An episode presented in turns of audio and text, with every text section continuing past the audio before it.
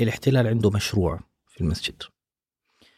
وفكرة إنه أنت إذا بتبتعد عن الاحتكاك أو الاشتباك مع الاحتلال آه، فهو ما بتدخلش في المسجد أو ما بتزيد. هذا هذه فكرة مغلوطة وفكرة ساذجة. بحاول البعض ينشرها اليوم إنه تستفزوش الاحتلال بين قوسين. ليه؟ لأنه والله إذا ما استفزتوه ما بيقربش على المسجد. هاي بنسمعها كثير وقت الاعتكافات في أيوة رمضان. بالضبط. هذا كلام فاضي. مع احترام هذا كلام فاضي وينم عن يعني أقل كلمة بدي أحكيها ينم عن سطحية في في في التفكير. الاحتلال عنده مشروع في المسجد الأقصى.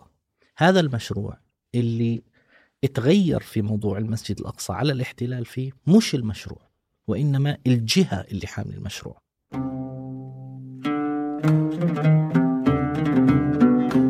دكتور عبد الله معروف يا أهلا وسهلا ومرحبا. حياك الله سيدي كيف الحال؟ الله يرضى عليك. الأخبار؟ حياك الله دائما آه، مرتبط.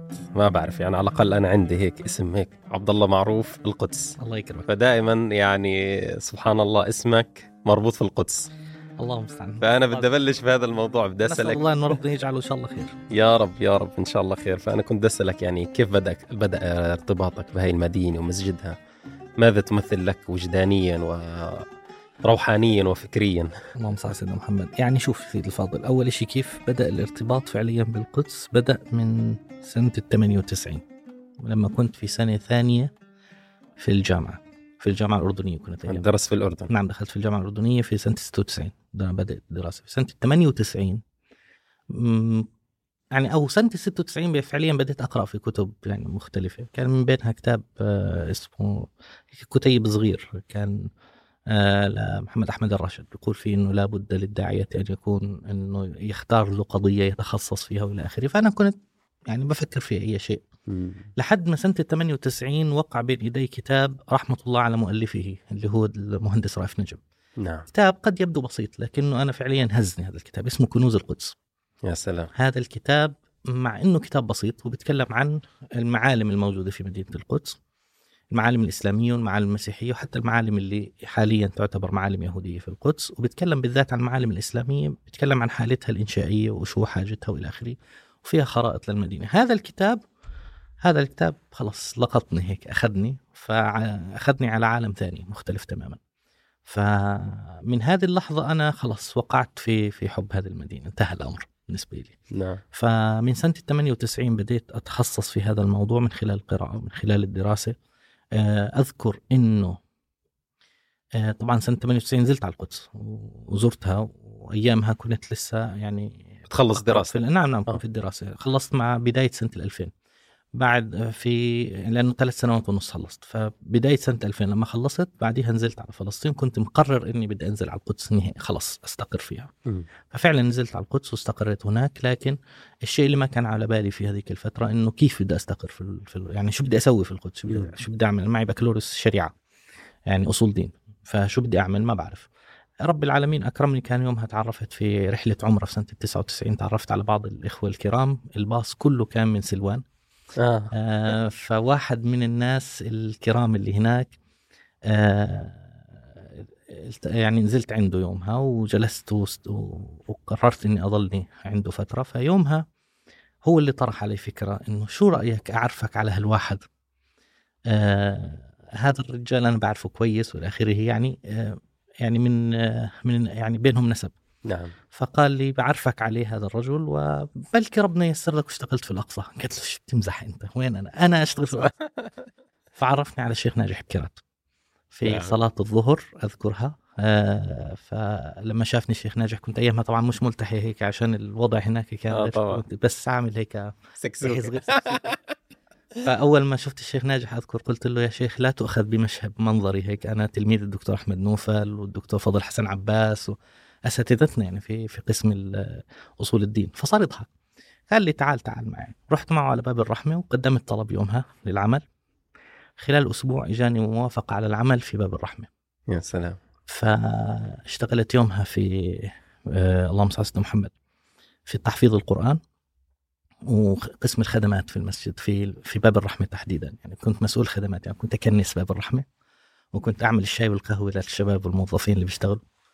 وظليت هيك ومعي مفتاح باب الرحمة طبعا هذا كان بالنسبة لي يعني شيء شيء كبير جدا آه طبعا. صح. كنت أخلص شغلي.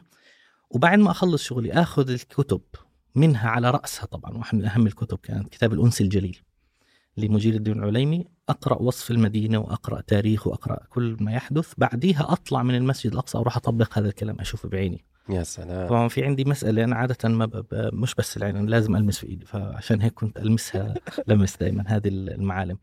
فلحد ما دخل شارون على المسجد الأقصى. بعد ما دخل شارون لا. أيامها نعم سنة 2000 تحديدا يوم 28 9 سنة 2000 أنا في الجامعة كنت آه، آه، بشتغل بشكل غير رسمي مراسل مع جريدة السبيل كانت في الأردن. جريدة أسبوعية مم. كانت قديما في الأردن. هسا أنت لما توظفت في المسجد الأقصى كنت آه، رجعت على عمان لا لا. آه خلص خلاص. آه أنت هسا آه نعم. جلست في ما- القدس. خلاص مستقر انتهينا يعني. فاللهم صل على سيدنا محمد. وسكنت في البلده القديمة في حارة السعدية. عند طبعا السكنة في القدس أنا بعرف إنها صعبة جدا يعني مش اصطفاء. سبحان كان في الله. واحد أخ فاضل الله يذكره بالخير. كل ما يشوفني متضايق من شغله في في الأقصى يجي يحكي لي تعال. أنت ربك اختارك جابك وحكى لك أنت هون مكانك هون. فخلص أنا أنسى كل شيء ربنا اختارني من بين كل هالأمة وحكى لي أنت هون. يا الله. فما كنت أعرف أنا شو وراء هذا الاختيار.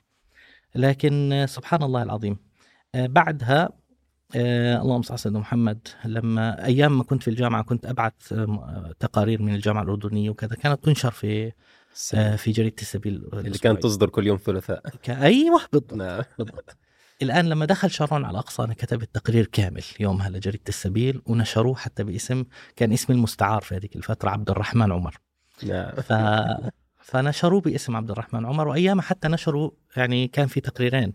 بنفس التقرير. تقرير أنا كتبت جزء منه وأخونا الم- مصور القدس خالد الزغاري كمان كتب جزء منه. فكان مكتوب خالد الزغاري وعبد الرحمن عمر. موجود لليوم على فكرة التقرير عندي نسخة منه. يا سلام. فلما الشيخ ناجح شاف الصورة شاف التقرير قال أنت كاين تشتغل كمان بالصحافة. تعال تعال تعال يا عمي. مسؤول اعلام علاقات عامه حكوا معي يومها إدارة اللجنة قالوا لي إحنا قررنا نغير عملك من ال- ال- الخدمات إلى أنك تمسك الإعلام والعلاقات العامة. فاستلمت الإعلام والعلاقات العامة لحد يعني ما لحد ما طلعت من من القدس. ففي هذيك المرحلة كان شغلي أساسا إني أحط الأخبار في بداية الانتفاضة. كنت أبعث الأخبار لمختلف المناطق حتى لبعض القنوات الفضائية والتوقيع كان ينكتب تحت المسجد الأقصى نقطة. بس بعديها بدون نعم أسماء أشخاص. طبعا بدون أسماء. وبعديها آه إجتنا فكرة إن ناسس موقع المسجد الأقصى اللي هو الأقصى اونلاين وهذا الموقع أنا اخترت له السلوغان تبعه. المس... الموقع الوحيد في العالم الموقع الوحيد في العالم الذي يبث من داخل المسجد الأقصى كان من مكتبي. نعم.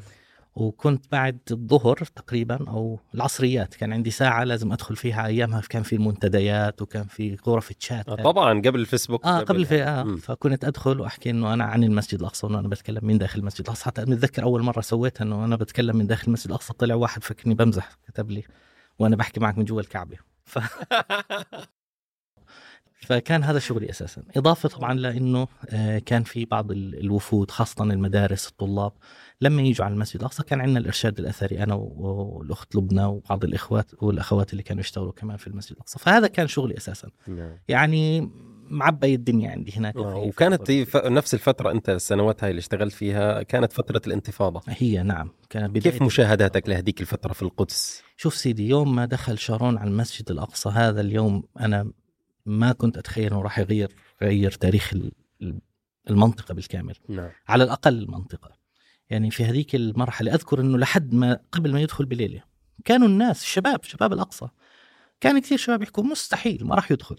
لأنه شو مي يعني كيف شارون بده يدخل على الأقصى؟ بس كان في إرهاصات وأخبار إنه الزلمه ناوي إنه ناوي وإنه في موافقة وإلى آخره لحد ما أذكر شيخ اسمه الشيخ بدر الله يذكره بالخير وقف في صلاة العشاء بعد صلاة العشاء في الأقصى في داخل جامع القبلي وحكى يا ناس يا عالم بكرة الصبح شارون داخل على الأقصى والموضوع جد والله ما هو مزح فرجاء كل يجي على الفجر وكل كذا.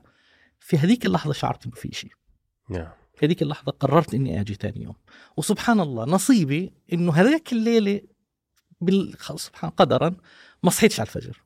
صحيت يعني بعد أذان الفجر. فيا دوب لسه لبست ونزلت على الأقصى كان بيني وبين الأقصى أربع دقائق بس من باب ال- من باب القطاء من باب طبعا كانوا يفتحوا باب حطة في هذيك الفترة. عند الفجر بيفتحوا باب حطة ما بيفتحوا باب الملك فيصل اللي هو أقرب باب عندي.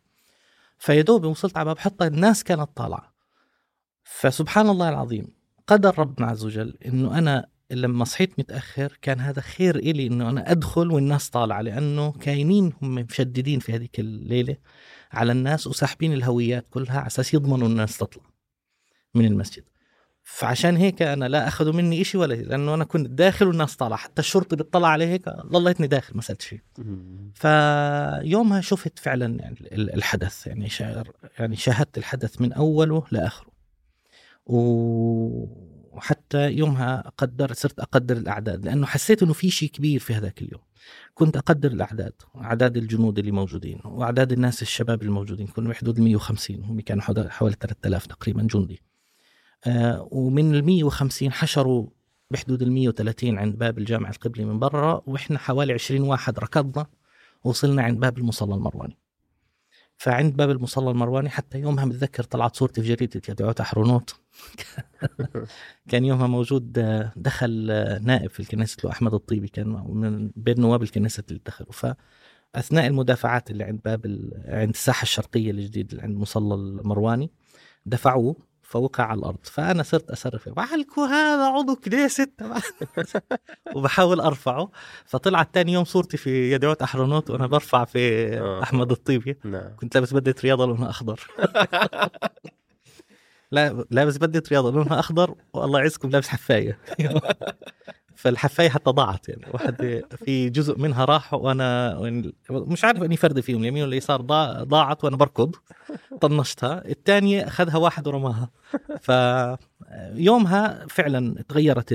تغيرت الأحداث في القدس لأنه دخلنا في ثلاث أسابيع كانت نار حقيقة. جوا جوا. جوا القدس نعم جوا المسجد الأقصى شفنا الشيء اللي لم يرى من أيام الانتفاضة الأولى. وشاهدت بأم عينك طبعا سقوط الشهداء آه نعم. في. رحمة الله عليه هيثم سكافي رحمة الله عليه كان في الأربعينات. هذا استشهد بينه وبينه متر. يعني أنا أذكره جيدا لأنه أنا متذكر لما نزل آه، اليوم الجمعة اللي هو يوم 29 9 لما صارت المجزرة في الأقصى وقتلوا خمسة كان في بينهم هيثم سكافي كان بيني وبينه متر واحد. لأنه أنا كنت واقف وشفته وهو بينزل وبعدين إجت رصاصة هون رحمة الله عليه.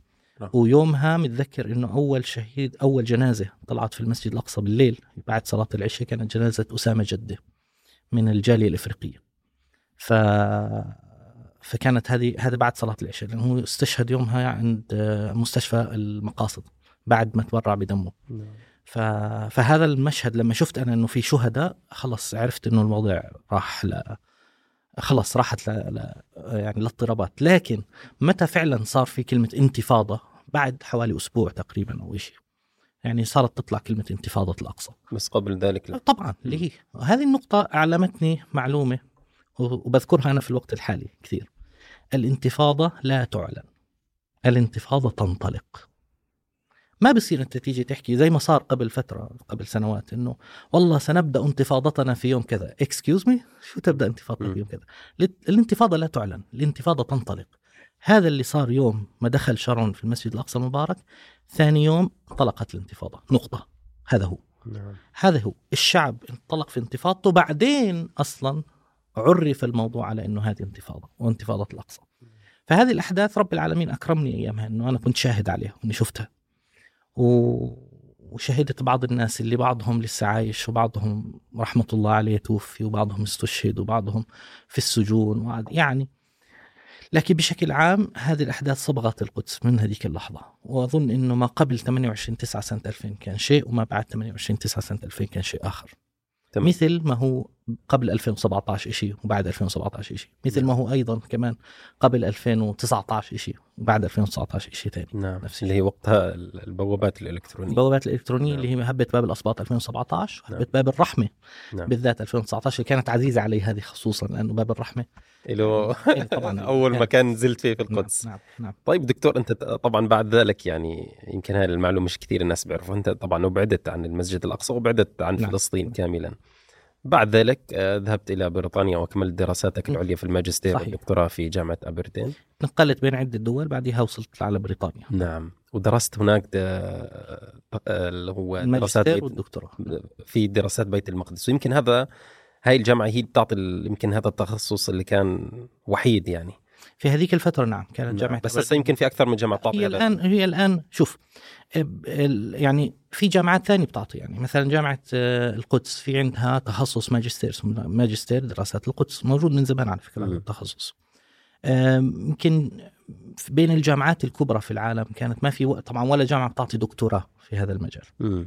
إلا جامعة أبردين اللي تخرجوا بهذا المجال أظن تسعة يعني فقط. وأنت منهم. نعم وأنا منهم آه، كان في بينهم أخ من ماليزيا أخونا الدكتور رائد فتحي جبارين من أم الفحم. كان في أيضا آه، من فلسطين كمان واحد اثنين ثلاثة أظن تسعة بحدود التسعة يعني الجميع. دكتور شو هذا التخصص وشو الأسس القائمة عليه؟ وليش في بريطانيا؟ آه ما هو هاي النقطة كمان كانت واحدة من النهفات اللي صارت معي. بعد ما خلصت الماجستير أساسا طلع وبعد ما خلصت الدكتوراه نفس الأفلام عفوا نفس الكلام ينحكى عني إنه تعال هذا اللي علموهم الصهاينة ومش عارف إيه وبريطانيا التي أنشأت. اخوانا لازم نعرف شغلة هون. بريطانيا من الناحية الحرية الأكاديمية بريطانيا حرة اكاديميا حقيقة. الحرية الأكاديمية فيها واسعة جدا. ما كان في إشي والله إنك في مرحلة الماجستير الماجستير هناك سنة واحدة على فكرة في النظام البريطاني والدكتوراه ثلاث سنوات. علما انه أنا خلصت رسالتي في سنتين. يا سلام. ومضيت السنة الثالثة بعدل من هون وبصحح من هون وبزيد بزيد من هون. طبعا تغيرت الرسالة كاملة خلال هاي السنة لكن عموما هذا اللي صار. فيومها اللهم صل على سيدنا محمد ال ال الأكاديمية البريطانية لازم نعرف مسألة إنه إيش اللي بيدرس في هيك تخصص كان.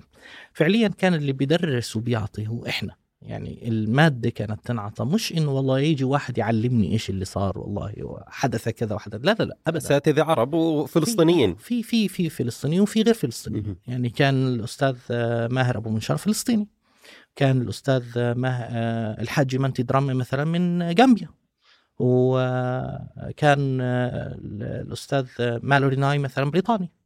فبالتالي هو جوليا دروبر كانت من آه، ألمانية. فبالتالي أنت بتختلف يعني الشخص ليس بالضرورة. هو بيعطيك إيش بيعطيك؟ بيعطيك الأساسيات ال- methodology اللي هي طريقة البحث أسلوب البحث. بينما المواد اللي كنا نعطيها إحنا كنا نعطي مواد. ما يعني إحنا اللي كنا ندرس أو نعطي presentations ويتم تقييمنا بناء على ال presentations هذا في الماجستير طبعا.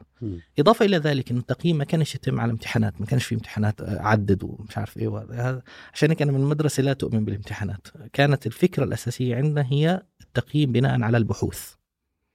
فالحمد لله رب العالمين ربنا أكرمني في في سنة الماجستير وكنت الأول على الدفعة الحمد لله. فبناء على ذلك اعطيت منحه آه، دكتوراه دكتوراه. وأكملت.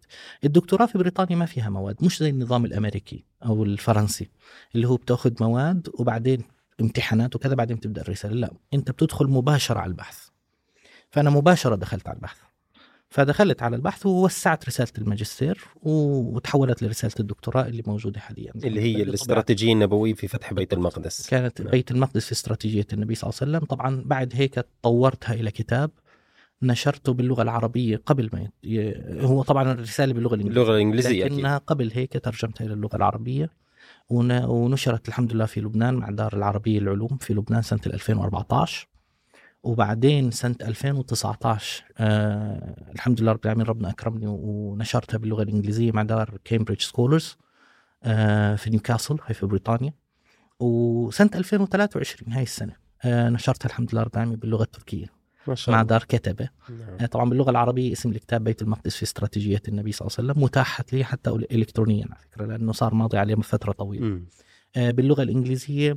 آه، من محمد استراتيجي وباللغة التركية مدينة دان قدسة من المدينة إلى القدس فهو الآن منشور بثلاث لغات وأسأل الله أنه ربنا ييسر قريبا أنه ينشر بلغة اخريات إن شاء الله إذا ربنا يا رب الله. العالمين اللهم آمين طيب دكتور أنت الآن يعني رغم إنك آه، صار لك سنين طويلة مبعد عن القدس أو نعم. بعيد عن القدس لكن القدس حاضره معك كل يوم يعني كل ثانية وكل دقيقة يعني هذا الشيء بنلمسه ومن شايفينه في السوشيال ميديا. أسأل الله ذلك إن شاء الله. طيب الآن واقع المسجد الأقصى. خلينا نتحدث عن واقع المسجد الأقصى. يمكن في كثير ناس يمكن من المتابعين أو المستمعين من العالم العربي أو العالم الإسلامي ما بعرف شو اللي بصير اليوم قاعد في المسجد الأقصى. يوميا في اقتحامات.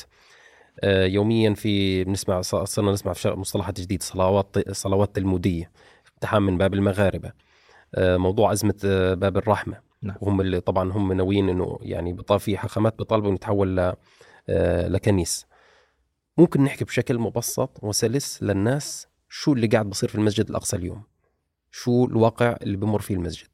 بسم الله. طبعا شوف سيد الفاضل بالنسبة للمسجد الأقصى المبارك اللي لازم نفهمه إنه الاحتلال عنده مشروع في المسجد. وفكرة إنه أنت إذا بتبتعد عن الاحتكاك أو الاشتباك مع الاحتلال آه، فهو ما بتدخلش في المسجد أو ما بتزيد. هذا هذه فكرة مغلوطة وفكرة ساذجة. بيحاول البعض ينشرها اليوم إنه تستفزوش الاحتلال بين قوسين. ليه؟ لأنه والله إذا ما استفزتوه ما بيقربش على المسجد. هاي بنسمعها كثير وقت الاعتكافات في رمضان. أيوة بالضبط. هذا كلام فاضي مع احترام هذا كلام فاضي وينم عن يعني أقل كلمة بدي أحكيها ينم عن سطحية في في التفكير. الاحتلال عنده مشروع في المسجد الأقصى. هذا المشروع اللي اتغير في موضوع المسجد الأقصى على الاحتلال فيه مش المشروع وإنما الجهة اللي حامل المشروع. زمان كانت اللي حامل الجهة اللي حاملة مشروع المسجد الأقصى المبارك وتحويله لمعبد كانت عباره الجهة طبعا بتكلم هون عن إجراءات عملية على الأرض. م. كانت الجهة مش الحكومة. كانت الجهة اللي حاملة هذا الموضوع هي اليمين اللي بسموه الصهيونية الدينية. م. اللي هو اليمين القومي الديني. اللي كان زمان بيمثلوا زي حزب المفدال وغيره والآن بيمثلوا اللي بيسموها آه سموتريتش. آه سموتريتش اللي بيسموها جماعة الصهيونية الدينية. الصهيونية الدينية. اللي هو قادتها سموتريتش بسلائل سموتريتش وايتمار بنغفير وجماعته قبل كانوا يسموها جماعات الهيكل. أبو. أيوه نعم. هو لليوم لليوم نعم. طبعا جماعات المعبد على فكرة هذول الاثنين أجزاء من جماعة المعبد على فكرة. مش مش كل جماعات المعبد لسه جماعات المعبد أوسع من هيك بكثير. زمان ما كانتش جماعات المعبد كبيرة وما كانتش لها هذا الحضور على الأرض. ما كانش لها قوة سياسية. ليه؟ لأنه هي كانت تشتغل بأسلوب التهويش. وبأسلوب العمليات الفردية إن صح التعبير. عشان هيك اللي كان حامل هذا المشروع ويحسب له هذا الموضوع عند الاحتلال اللي هو جيرشون سلمان اللي هو زعيم ما يسمى جماعة أمناء جبل المعبد. هذول أمناء جبل المعبد من أوائل الناس اللي اشتغلوا باختصار من أوائل الناس اللي كانوا يطالبوا بوضوح تدمير المسجد إلى آخره بناء المعبد على أنقاض وتحديدا كان على أنقاض قبه الصخرة بالذات. يعني كان جيرشون سلمون دائما يتصور له له فيديوهات أنا عندي فيديوهات له في, في التسعينات. هو واقف على جبل الزيتون وبيحكي لكي يتم بالإنجليزي كان يتكلم إنه لكي يتم كذا كذا سلام العالم يجب أن يبنى المعبد في هذا المكان اللي وراي بالضبط مكان هذه القبة. يتكلم عن قبة الصخرة. فالشاهد في الموضوع في هذيك المرحلة كان المشروع هذا موجود وحملته هذه الجماعات. هذه الجماعات في هذيك الفترة كانت تعتبر شيء متطرف وبعيد تماما عن الأدبيات السياسية. ليه؟ لأنه اللي مسيطر على الحكومة فعليا في هذيك المرحلة يسار. مش بس اليسار كان حتى لما يسيطر عليها اليمين كان اللي مسيطر عليها اللي هي عقليات اللي بنسميها إحنا ال ال شو بدنا نسميها؟ اللهم صل على سيدنا محمد. آه، آباء المشروع. اللي هم الحفرتلية الجهابذة اللي هو بخطط على مدى بعيد جدا مش على مدى قريب. واللي بتهمه فعليا يعني بخطط استراتيجيا ما بخطط فعليا آه، على مدى البصر فقط. آه، ونفسه طويل. ونفسهم طويل. هذول اللي كانوا يسيطروا فعليا على الحكومة اللي كان فيها أيامها طبعا حزب العمل سابقا وحزب اللي كانت الأسماء الكبيرة اللي كان آخرهم على فكرة آخر واحد فيهم كان آه اسمه بيريز. هذا آخر واحد فيهم. شيمون بيريز. نعم شيمون بيريز. فهدول الناس كانوا هم آباء المشروع فعليا. وبالتالي كانوا بينظروا الموضوع نظرة استراتيجية بحيث أنه ممكن يسيطروا على الموضوع بشكل آه، تدريجي على المسجد الأقصى لكن مش بطريقة ممكن تفجر الوضع. لأنهم كانوا عارفين أنه تفجير الوضع في القدس معناه تفجير الوضع تماما يعني ممكن إسقاط الدولة كاملة من المسجد الأقصى. في عندهم حالة ردع في هذا الموضوع. كتبت في هذا الموضوع متذكر مقال في 2017 في هذا الموضوع. تشعر إنه زي رقابة ذاتية أو ردع نعم ذاتي. في في مسألة ردع ذاتي خلاص. هذا الردع من سنة ال... من أيام انتفاضة البراق. من أيام انتفاضه ثورة البراق في ثلاثين. أيام نعم في في العشرينيات. في العشرينيات. هذه ثورة البراق من أيام الاحتلال البريطاني. صار في حالة ردع خوف من المسجد الأقصى. لكن اللي صار فعليا إنه هذه الجماعات أضف طبعا هذا هذا واحد. اثنين في عندك نقطة ثانية إنه هذه الجماعات كانت في هذيك الفترة تعتبر جماعة امناء جبل المعبد وشلتهم هذا اليمين المتطرف اليمين الصهيوني. مصنف إنها. هذا كان يصنف حتى بين ال- الأوساط اليمينية بيعتبروهم إنه هدول متطرفين خارجين خارج إجماع ال- الحاخامية الرسمية، يعني فتوى الحاخامية الرسمية لدولة الاحتلال لليوم تحريم دخول المسجد الأقصى على اليهود. أنا هذا السؤال كنت أسألك إياه نعم. لأنه حتى في الفترة الأخيرة بنرجع بنسمع هاي الموضوع الفتوى صحيح إنه يا جماعة محرم عليكم دخول بيت المقدس هذه القضية موجودة عند الحاخاميه الرسمية. طيب ما هل عن قناعة هم طبعا قناعة دينية مم. قناعة دينية. ليه؟ لأن الموضوع الموضوع مش مرتبط فينا يا جماعة. هم مرتبط بزواله مرتبط فعليا عند لا لا ولا في لأن اللي. كنت أسمع إنه اليوم اللي بده بده يتأذى فيه المسجد الأقصى أو كذا هو يعني بداية زوالنا. آه مع احترامي الشديد هذه هذا رواه فيسبوك آه. لكن الفكرة وين؟ مم. إنه لا هي المسألة عندهم مرتبطة بفكرة الطهارة. يعني مسألة. دينية مرتبطة. بالطهارة ومرتبطة وأضف إلى ذلك أنه الرؤية التوراتية والرؤية الدينية وتفسير التوراة لفكرة بناء المعبد وتفسير التلمود لفكرة بناء المعبد هذه تختلف من جهة لأخرى الحاخامية الرسمية تأخذ بفكرة أنه لا يجوز لهم أن يدخلوا إلى هذه المنطقة لحد ما يصير في تطهير والتطهير لازم إشارة إلهية وعلامة إلهية كبرى وهذه العلامة الإلهية الكبرى عند رأي لا بأس به منهم هو هو ظهور المسيح نفسه. مم. فالمبدأ إنه إحنا بنتكلم وبعضهم بيقول لا إنه بقرة الحمراء ومش عارف إيه. لكن مش ما بديش أدخل في هذا الموضوع أنا عشان ما أدخلش في التفاصيل الدينية فهم الخاصة. عليك. لكن الفكرة وين؟ إنه هذه الجماعة كانت ترى دائما على إنها هاي كيف داعش عندنا؟ بالضبط. إنه هدول خارجين هدول الخوارج هيك. وما حدش كان يتخيل حيوصلوا للحكم ويمسكوا وزارات ابدا و... ابدا. الآن اللي صار فعليا الآن اللي صار فعليا تقريبا ابتداء من نص الألفينيات يعني 2010 وطالع. مم. 2010 وطالع بدأت الأمور تأخذ منحى مختلف ليه؟ لأنه وصلوا هدول الجماعات لفكرة إنه إحنا لا نستطيع إنه نغير طول ما إحنا بنصرخ بالشارع. ليه؟ لأنه مهما قدرنا نصرخ ونعلي صوتنا فعليا ما فيش عندهم لليوم أكبر آه، حجم لهم ما بين 2000 ل 3000 شخص. هذا هو. وقال لك نقعد نضلنا نستنى إشارات أيوة. الهيه فبالتالي آه، ب- بالضبط. هذه على فكرة في لها نظرية عندهم اسمها نظرية آه، يد الله العظمى. إنه إحنا اللي بدنا نطبق ال... إحنا اللي بنجيب الإشارة. الالهيه آه، في حقيقه هذه موجودة. ففي التسعينيات على فكرة في اواخر أواخر التسعينيات إجوا مجموعة حاخامات المستوطنات اللي هم الآباء الروحيين لهذه الفكرة أو أسسوا ما يسمى بمجلس السنهدرين الجديد اللي هو هذا مجلس صار يطلع فتاوى الخاصة. برا ال- طبعا كلمة سنهدرين يعني المجلس الديني الأعلى. مم. فطلعوا مجلس سنهدرين جديد موازي للحاخاميه الرسميه صاروا يطلعوا فتاواهم في هذا الموضوع. لكن مشكلتهم كانت في هذا الموضوع إنه أحكامهم مش مقبولة بين المجتمع. فوصلوا لنتيجة إنه إحنا في المجتمع مش راح نقدر نعمل شيء. شو الحل الأفضل؟ السلطة. إني أنا اصير أنزل الأوامر من فوق إنه أنا أوصل لفوق. فبدأوا يدخلوا من إلى ال- لحلبة السياسة والكنيسة. من خلال حزب الليكود. اللي هو أقرب الأحزاب لهم فعليا من ناحية القوة. فبدأوا يدخلوا يسجلوا حالهم في حزب الليكود وبدأوا يدخلوا لحد ما صار في إلهم أعضاء مؤيدين لهم في حزب الليكود. وبعد هيك وصلنا لن... ل... بعد هيك في 2015 و16 بعد هيك صار في عندهم أعضاء مش بس مؤيدين صار في عندهم وزراء مؤيدين. وصار بعدين في عندهم أعضاء منهم صاروا أعضاء في ال- في الكنيست. منهم طبعا وعلى رأسهم اللي بنسميه الحاخام الأحمر آه، يهودا غليك اللي هو الأب الروحي على فكرة لهذه هذه الحركة. نعم. فبالتالي هذه الآن الفكرة الجمهور الإسرائيلي نفسه ما كانش مستوعبها في هذيك المرحلة لكن الآن هو زي المضروب على رأسه. ليش أصلا في انشقاق مجتمعي ضخم طبعا. هناك. لأنه هم مش متخيلين إنه أنت يعني أنت متخيل أنت الآن لو لا سمح الله داعش تيجي عندنا في بلادنا وتسيطر على الحكم وانت مش داري هيك مرة واحدة تشوف إيه أخذت الحكم بالديمقراطية بين قوسين بينما هي لا تؤمن بكل هذا الكلام. هذا اللي قاعد بصير الآن عند ال- ال- الاحتلال وهذا واحد من أسباب الشقاق والشرخ المجتمعي الكبير اللي موجود هناك نعم. اللي هو الشرخ الرأسي بين اليسار واليمين. وحتى اليمين على فكرة هو يرى نفسه الآن مهدد منهم لأنه صار يعني صاروا شايفين أنه بنيامين نتنياهو بيعطيهم كل شيء لأنه هو يعني مفتاح حكومته بإيدهم. بالضبط. هو على فكرة مش عشان يضل في السلطة هو ما بتهموش السلطة بقدر ما بيهمه رقبته ليه؟ بالضبط لأنه عليه قضايا. بمجرد ما يطلع راح يروح على السجن مب- مباشرة. حرفياً. فهذه هي الفكرة بالنسبة لهم. هذه ال- الأمور مجتمعة خلت موضوع المسجد الأقصى المبارك الآن في الواجهة. ليه؟ لأنه جماعات المعبد المتطرفة اللي كانت زمان عبارة عن أجزاء أو يعني مجموعات شتات آه، شتات. بالضبط بعيدة هيك وصغيرة وبتعمل مشاكل دائما يعني.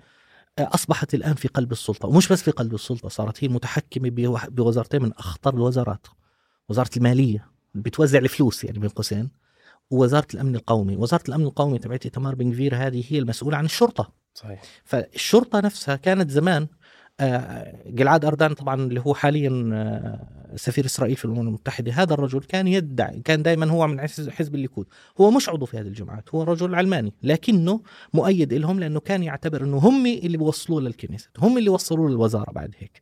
عشان هيك وكان نفسه يصير رئيس وزراء لولا إنه بنيامين نتنياهو أبعده زته على نيويورك. المتحدة حكى له روح مش على على نيويورك فالشاهد في الموضوع جلعاد أردان في أيامه كان يعرف خطورة هذه الجماعات وبيعرف إنه هم ال- المفتاح إله حتى يوصل لرئاسة الحكومة. عشان هيك أدخل عناصرهم في في شرطة ال- المسجد الأقصى الشرطة المسؤولة شرطة أو جهاز الشرطة المسؤول عن المسجد الأقصى. وهي غايتهم. طبعا وغير عقيدة شرطة ال- الاحتلال اللي في المسجد الأقصى. عقيدة الشرطة في هذيك الزمان كانت إيه؟ كانت منع هذه الجماعات من التسبب في اصطدام بين المسلمين وغيرهم. لاحظ الردع الذاتي. م. الآن تحولت إلى إيه؟ الدفاع عن هذه الجماعات في مقابل ال- الوجود قمع. الإسلامي. م. قمع. أي حدا بيحاول يوقف في وجه هذه الجماعات. م. بس شو ما يعملوا بقى؟ I don't care المهم إنه أنا لازم أحميهم. هذه هي الفكرة الأساسية. هذه خطورة الوضع الآن في المسجد الأقصى المبارك. عشان هيك إحنا رايحين للتصعيد شاء من شاء وأبى من أبى. للأسف إحنا رايحين للتصعيد طيب دكتور نقدر يعني نقول ماشي ماشي بخط مستقيم. طب دكت- دكتور نقدر نقول الآن أنه المسجد الأقصى تم تقسيمه زمنيا مع استمرار الاقتحامات اليومية الصباحية يعني تحديدا. أنا أخشى إني أقول نعم فيعني يصير بعض الناس يتهموني بالتخاذل. أخشى إني أقول لا بعض الناس يتهموني بال بالح... بال يعني بدنا نسميها آه، بإني حالم. لا ما على أرض الواقع. على أرض الواقع شو اللي قاعد فعلياً بصير يوميا؟ اللي قاعد بيصير فعليا إنه الاحتلال صار يتعامل مع قضية التقسيم الزماني على إنها واقع خلص على إنها أمر واقع. هو بيتعامل مع هذا الموضوع على إنه أمر واقع والآن بينتقل هو الآن لمرحلة إيش؟ تكييف الشكل مش تقسيم الزماني الآن المكاني عفوا.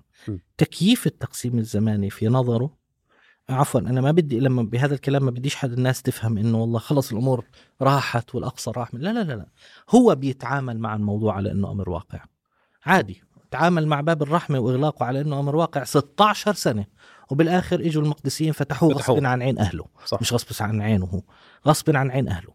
فبالتالي هو بيتعامل مع التقسيم الزماني للأقصى على إنه هو الأمر الواقع وانتهى الموضوع لذلك بيتعامل مع الموضوع على هذا الأساس. هو الآن انتقل لمرحلة تكييف هذا التقسيم. بمعنى تغيير اللي بيسموها هم تفاهمات كيري. آه اللي كان فيها للأسف موافقة عربية على تفاهمات كيري اللي غيرت الوضع القائم ومفهوم الوضع القائم في المسجد الأقصى. والمبارك قاعد بحكيها بوجه العرب أولا قبل غيرهم اللي هي كانت قائمة على فكرة أنه والله المسلمون لهم حق العبادة في المسجد الأقصى واليهود لهم حق الزيارة في المسجد الأقصى. فتفاهمات كيري الاحتلال الآن بيحاول أنه يتجاوزها بحيث أنه يخلي حق العبادة في المسجد الأقصى حق مشترك. بمعنى أنه إذا كان حق مشترك معناها حق إدارة هذه الأمور مشتركة لازم يعني قسمناها. صار زي الحرم الإبراهيمي في هذا, الخليل. هذا اللي بيحاول الآن يوصل له. مم. عشان هيك آه، بتلاحظوا إنه من سنتين من ثلاث سنوات وطالع لا صارت العبادات فعليا يعني تاخذ طابع يعني يومي. وابتداء من السنة الماضية صارت العبادات علنية. اللي هو زي السجود التلمودي. غير غير السجود. صارت العبادات علنية بمعنى الصلوات صارت علنية. أقول لك الشرطة الآن لحد الآن هم عندهم القرار المح- المحطوط عندهم ممنوع الصلاة. okay. في نفس الوقت القرار المحطوط عندهم يعني إنه بين قوسين هيك دير بالكم يعني. آه إنه بيحكوا لهم يعني طنشوا. إذا ما فيش تصوير فيش كذا آه مشوها. لكن إذا والله بتشوفوا الأمور زادت عن حدها لا لا حاولوا إنه وقفوهم عشان ما بدناش مشاكل. ال يعني اليوم إحنا بنشوف لما يجي يدخل ايتمار بن كفير اقتحم المسجد الأقصى. هاي ثاني مرة اقتحم المسجد الأقصى. لما آخر مرة اقتحم المسجد الأقصى المبارك ايتمار بن كفير اقتحم المسجد وصلى. و- ونبث له فيديو وهو بيصلي في شرطي اجى حكى يعني بيحاول انه لو سمحت يعني. فاعترض عليه قال أنت ليش شو مالك إنت شو دخلك؟ أنا وزيرك. آه أنت إيش دخلك؟ أنا بدي أصلي بصوت عالي. فبالتالي هو بيحاول الان يكيف الوجود ال- الإسرائيلي داخل المسجد الأقصى المبارك إلى وجود تعبدي بدل ما هو وجود لمجرد الوجود. وجود اللي هو الزيارة يعني. اللي هو الزيارة بين. قوسين لا الآن صار وجود تعبدي واللي أنا بجلطني في هذا الموضوع معلش تستخدم هذا اللفظ بجلطني رسميا. خذ راحتك. إنه بيطلع لي بعض الناس لليوم وبيحكوا لك لا لا لا أصلا الوضع القائم أهم شيء الحفاظ عليه. أنا وضع قائم. الوضع قائم. ضلش إنت بتضحك حالك ولا. بتضحك علينا؟ الوضع القائم فعليا في المسجد الأقصى المبارك تم انتهاكه من يوم ما صار من يوم سنة 2003 لما دخل أول مستوطن بعد ما تم إغلاق المسجد الأقصى سنة 2000 في وجههم. فتح في سنة 2003 ومن قبل الاحتلال لحاله. قبل سنة 2000 قبل دخول شارون للأقصى كان في مش مستوطنين كان في أيامها كان في بعض المستوطنين وكان في سياح بين قوسين يدخل لكن كانوا يدخلوا فعليا بتذاكر وكذا وبإدارة الأوقاف الإسلامية باعتبار أنه مش عفوا مش مت مش من هذول المستوطنين. كانوا يسمحوا لغير المسلمين بالدخول في ساعات معينة في الصباح فقط وبتذاكر. وكانت هذا الكلام بإدارة الأوقاف الإسلامية. الآن سنة ال 2000 يوم 28 9 لما دخل شارون توقف الموضوع. بدأت الانتفاضة توقف الكلام هذا تماما. سنة ال 2003 بدأ المستوطنين يدخلوا مرة ثانية وانفتح الباب للسياح بين قوسين والمستوطنين لكن على يد الاحتلال على يد حكومة الاحتلال بدون أي تنسيق ولا موافقة ولا غيره من الأوقاف الإسلامية. عشان هيك بدخلوا اليوم مجانا بيدفعوش تذاكر آه معلش أنا مش مش مع فكرة التذاكر أصلا مش مع فكرة دخولهم نهائيا لكن بدي أوريك شي- كيف الفرق بين ما قبل ال 2000 وما بعد بعده. 2003 فابتداء من 2003 فعليا إحنا نتكلم عن تغيير كامل في الوضع القائم في المسجد الأقصى. ما بصير يطلع لي واحد يحكي لي لا الوضع القائم كان يقتضي إنه والله هم بيزوروا الأقصى. مين قال لك؟ الوضع القائم تعريفه وهذا الكلام بحكيه في وجه المسؤولين العرب قبل غيرهم. تعريف الوضع القائم في القانون الدولي هو بقاء الوضع على ما كان عليه قبل الاحتلال. تمام؟ يوم الاحتلال متى حدث لشرقي القدس؟ 7 6 1967 بعد يومين من بداية حرب نكسة 67 حرب الزوران. ففي اليوم يوم 7 6 في تحديدا في تاريخ 6 6 2000 عفوا 1967 كيف كان الوضع في الأقصى؟ كان المسلمين وحدهم لهم حق الدخول والصلاة. والإدارة في المسجد الأقصى والسيادة في المسجد الأقصى. ثلاث أشياء. الدخول والصلاة والسيادة والإدارة بيد المسلمين فقط. بقاء الوضع القائم على ما هو عليه هذه الأمور الأربعة. ما بصير أنت تيجي تقول لي إنه والله آه، هم آه، لهم حق. مين قال لك؟ هذا مش وضع قائم. الادعاء اللي بيدعيه الاحتلال هو إنه والله ال- بيقوم على فكرة طرحها واحد كاتب اسمه اسمه نداف شرقاي عند الاحتلال. بيدعي هو إنه الوضع القائم تم الموا... تم توضيح المفهوم مفهومه بإنه والله يسمح لليهود بالدخول إلى المسجد الأقصى المبارك وبالمسلمين الصلاة بزيارة من وزير الدفاع في سنة 67 اللي هو موشي ديان للمسجد الأقصى. ونداف شرقاي لما تيجي تقرأ له الكلام اللي حكاه هذا من وين جابه؟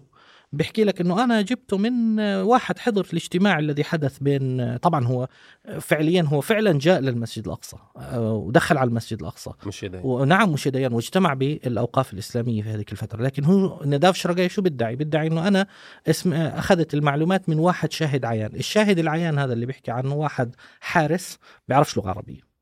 جاي يضحك علينا يعني. فبالتالي حكومة الاحتلال حددت هي مفهوم الوضع القائم في الأقصى. بينما الأصل كان إنه أنت تمسك مفهوم الوضع القائم الآن الحقيقي. المصيبه اللي عندنا الآن إنه الاحتلال حتى هذا المفهوم نفسه اللي تم تأكيده للأسف في تفاهمات كيري بسذاجة للأسف الشديد من طرفنا. لما تم تأكيد هذا الموضوع بتفاهمات كيري سنة 2015 ح- الآن الموضوع هذا تجاوز الاحتلال تماما. وصار الاحتلال يحكي لك لا تفاهمات كيري ولا غيره. اليهود لهم حق الصلاة في الأقصى وانتهى الموضوع. هيك بيقول لك. هو هيك بيحكي. صار يحكي لك لا أنا ع- هو يعترف إنه والله اليهود لهم حق الصلاة في المسجد الأقصى وانتهى الموضوع. واللي مش عاجبه يضرب راسه بالحيط. قبه الصخرة فيها ثمان حيطان. فبالتالي هذه خطورة الموضوع. خطورة الموضوع إنه لسه جماعتنا لساتهم بيحكوا الوضع القائم وما زلنا ويجب الحفاظ على الوضع. هو يا جماعة الوضع القائم تم تجاوزه. معنى إنه تم تجاوزه معناها مش إنه والله أنا خلص لازم أقعد أحط الحزن بالجرن واضلني ساكت. لا معناها إنه يجب أن أعالج هذه القضية. لازم أعالجها. أنا عندي على مستويات مختلفة. لازم أعالجها سياسيا لازم أعالجها ثقافيا لازم أعالجها عند الأمم المتحدة عند اليونسكو عند غيره. لازم أعالجها شعبيا. الناس تستوعب هذا الموضوع وتفهم وتشتغل بناء عليه. فبالتالي عندي عدة مستويات لازم الناس تشتغل عليها عشان تفهم إيه وين الوضع في المسجد الأقصى واصل وين رايح. لأنه إذا ضلينا ساكتين على هذا الكلام وبعدين بيطلع لنا واحد من الناس بيحكي لنا أصلا أنتم بتستفزوا الاحتلال بنحكي له يعني معلش سكر ثمك لأنه بمجرد ما إحنا الاحتلال يشوف إنه إحنا ما بنسويش ولا شيء هو بيتقدم واكبر دليل على ذلك اللي صار سنة 2022 شهر خمسة يوم ما اقتحموا المسجد الأقصى مبارك بأعداد كبيرة وصلوا في الأقصى وعملوا اللي بدهم إياه ورقصوا في الأقصى مش بس صلوا في الأقصى وطلعوا بعدها مسيرة الأعلام زي ما بدهم وإلى آخره ولا سألوا في حدا. طيب. لكن بعدها مباشرة الأمور بدأت تروح ل... للأسوأ. منحنى أخطر وأخطر. هذا هو. طيب دكتور. عكس 2001 2021 أيوه ما أنا جايك على هاي النقطة. في مايو 2021 نعم. صارت معركة سيف القدس.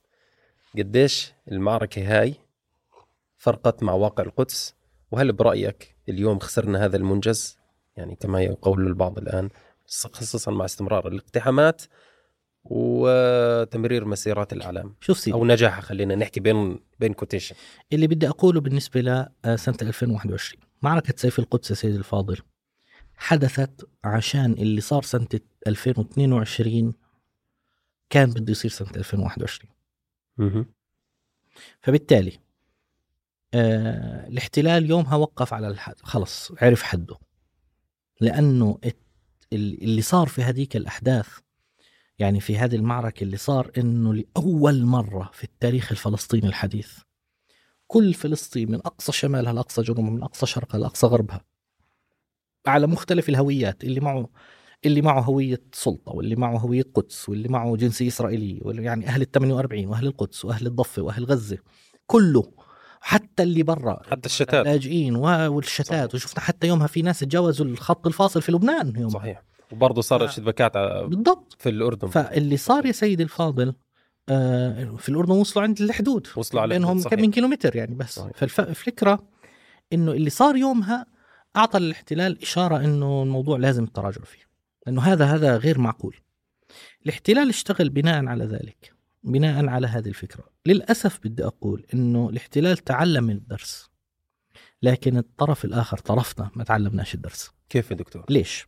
لأنه يا سيدي الفاضل إحنا هنا ما بدنا ما عفوا ما بدي أنا أجي أقول إنه كالعادة آه يجب إنه والله هذه الجهة تتحمل يجب إنه هذيك الجهة تستلم المناكفات هاي إنه والله تحركوا يا ضفة عشان تتحرك غزة تحرك يا قدس عشان تحرك 48 تحرك يا 48 عشان تحرك غزة تحرك يا غزة عشان تحرك. هذا كله كلام فاضي مع احترام الشديد هذه المناكفات هي اللي صارت سنة 2000 2022 وهذا اللي إحنا شايفينه في يعني على الأقل أنا بشوفه في بعض ال- التعليقات اللي بتنتشر على وسائل التواصل الاجتماعي اللي خلت الأمور صارت واضحة.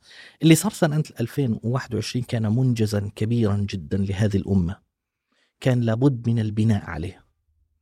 اللي صار كان شيء مذهل وإنجاز مذهل ال- المشكلة وين صارت؟ إنه لم يتم البناء عليه، وهذه مش أول مرة بتصير.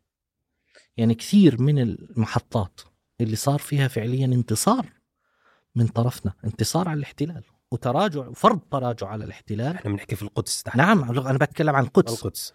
كان لابد إنه يصير في بناء عليها لكن لم يتم البناء عليها بالشكل المناسب ليه؟ لأنه أنت المحتاج إحنا في عندنا نقص حاليا إيش هو؟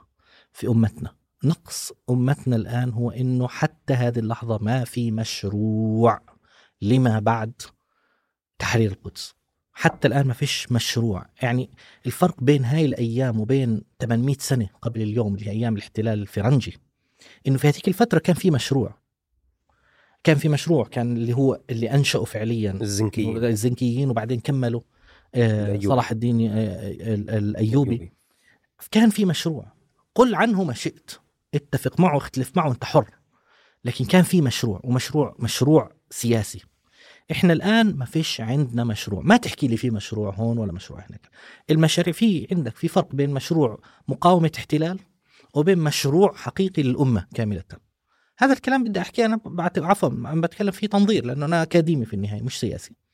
لكن أنا اللي بشوفه أمامي كمؤرخ بتطلع أول مرة أيام عمر بن الخطاب الله يرضى عنه لما دخل المسلمين القدس كان في مشروع انشأوا النبي صلى الله عليه وسلم وهذا آه، هذا إذا بدك تنظر له من الناحية السياسية كان مشروع. نفس الشيء في أيام الاحتلال الفرنجي كان في مشروع ومشروع كبير كمان. وهذا المشروع تم مناقشته في دراسات أكاديمية وإلى آخره. الآن في أيامنا الحالية حتى هذه اللحظة أمتنا ما أنجزت مشروع.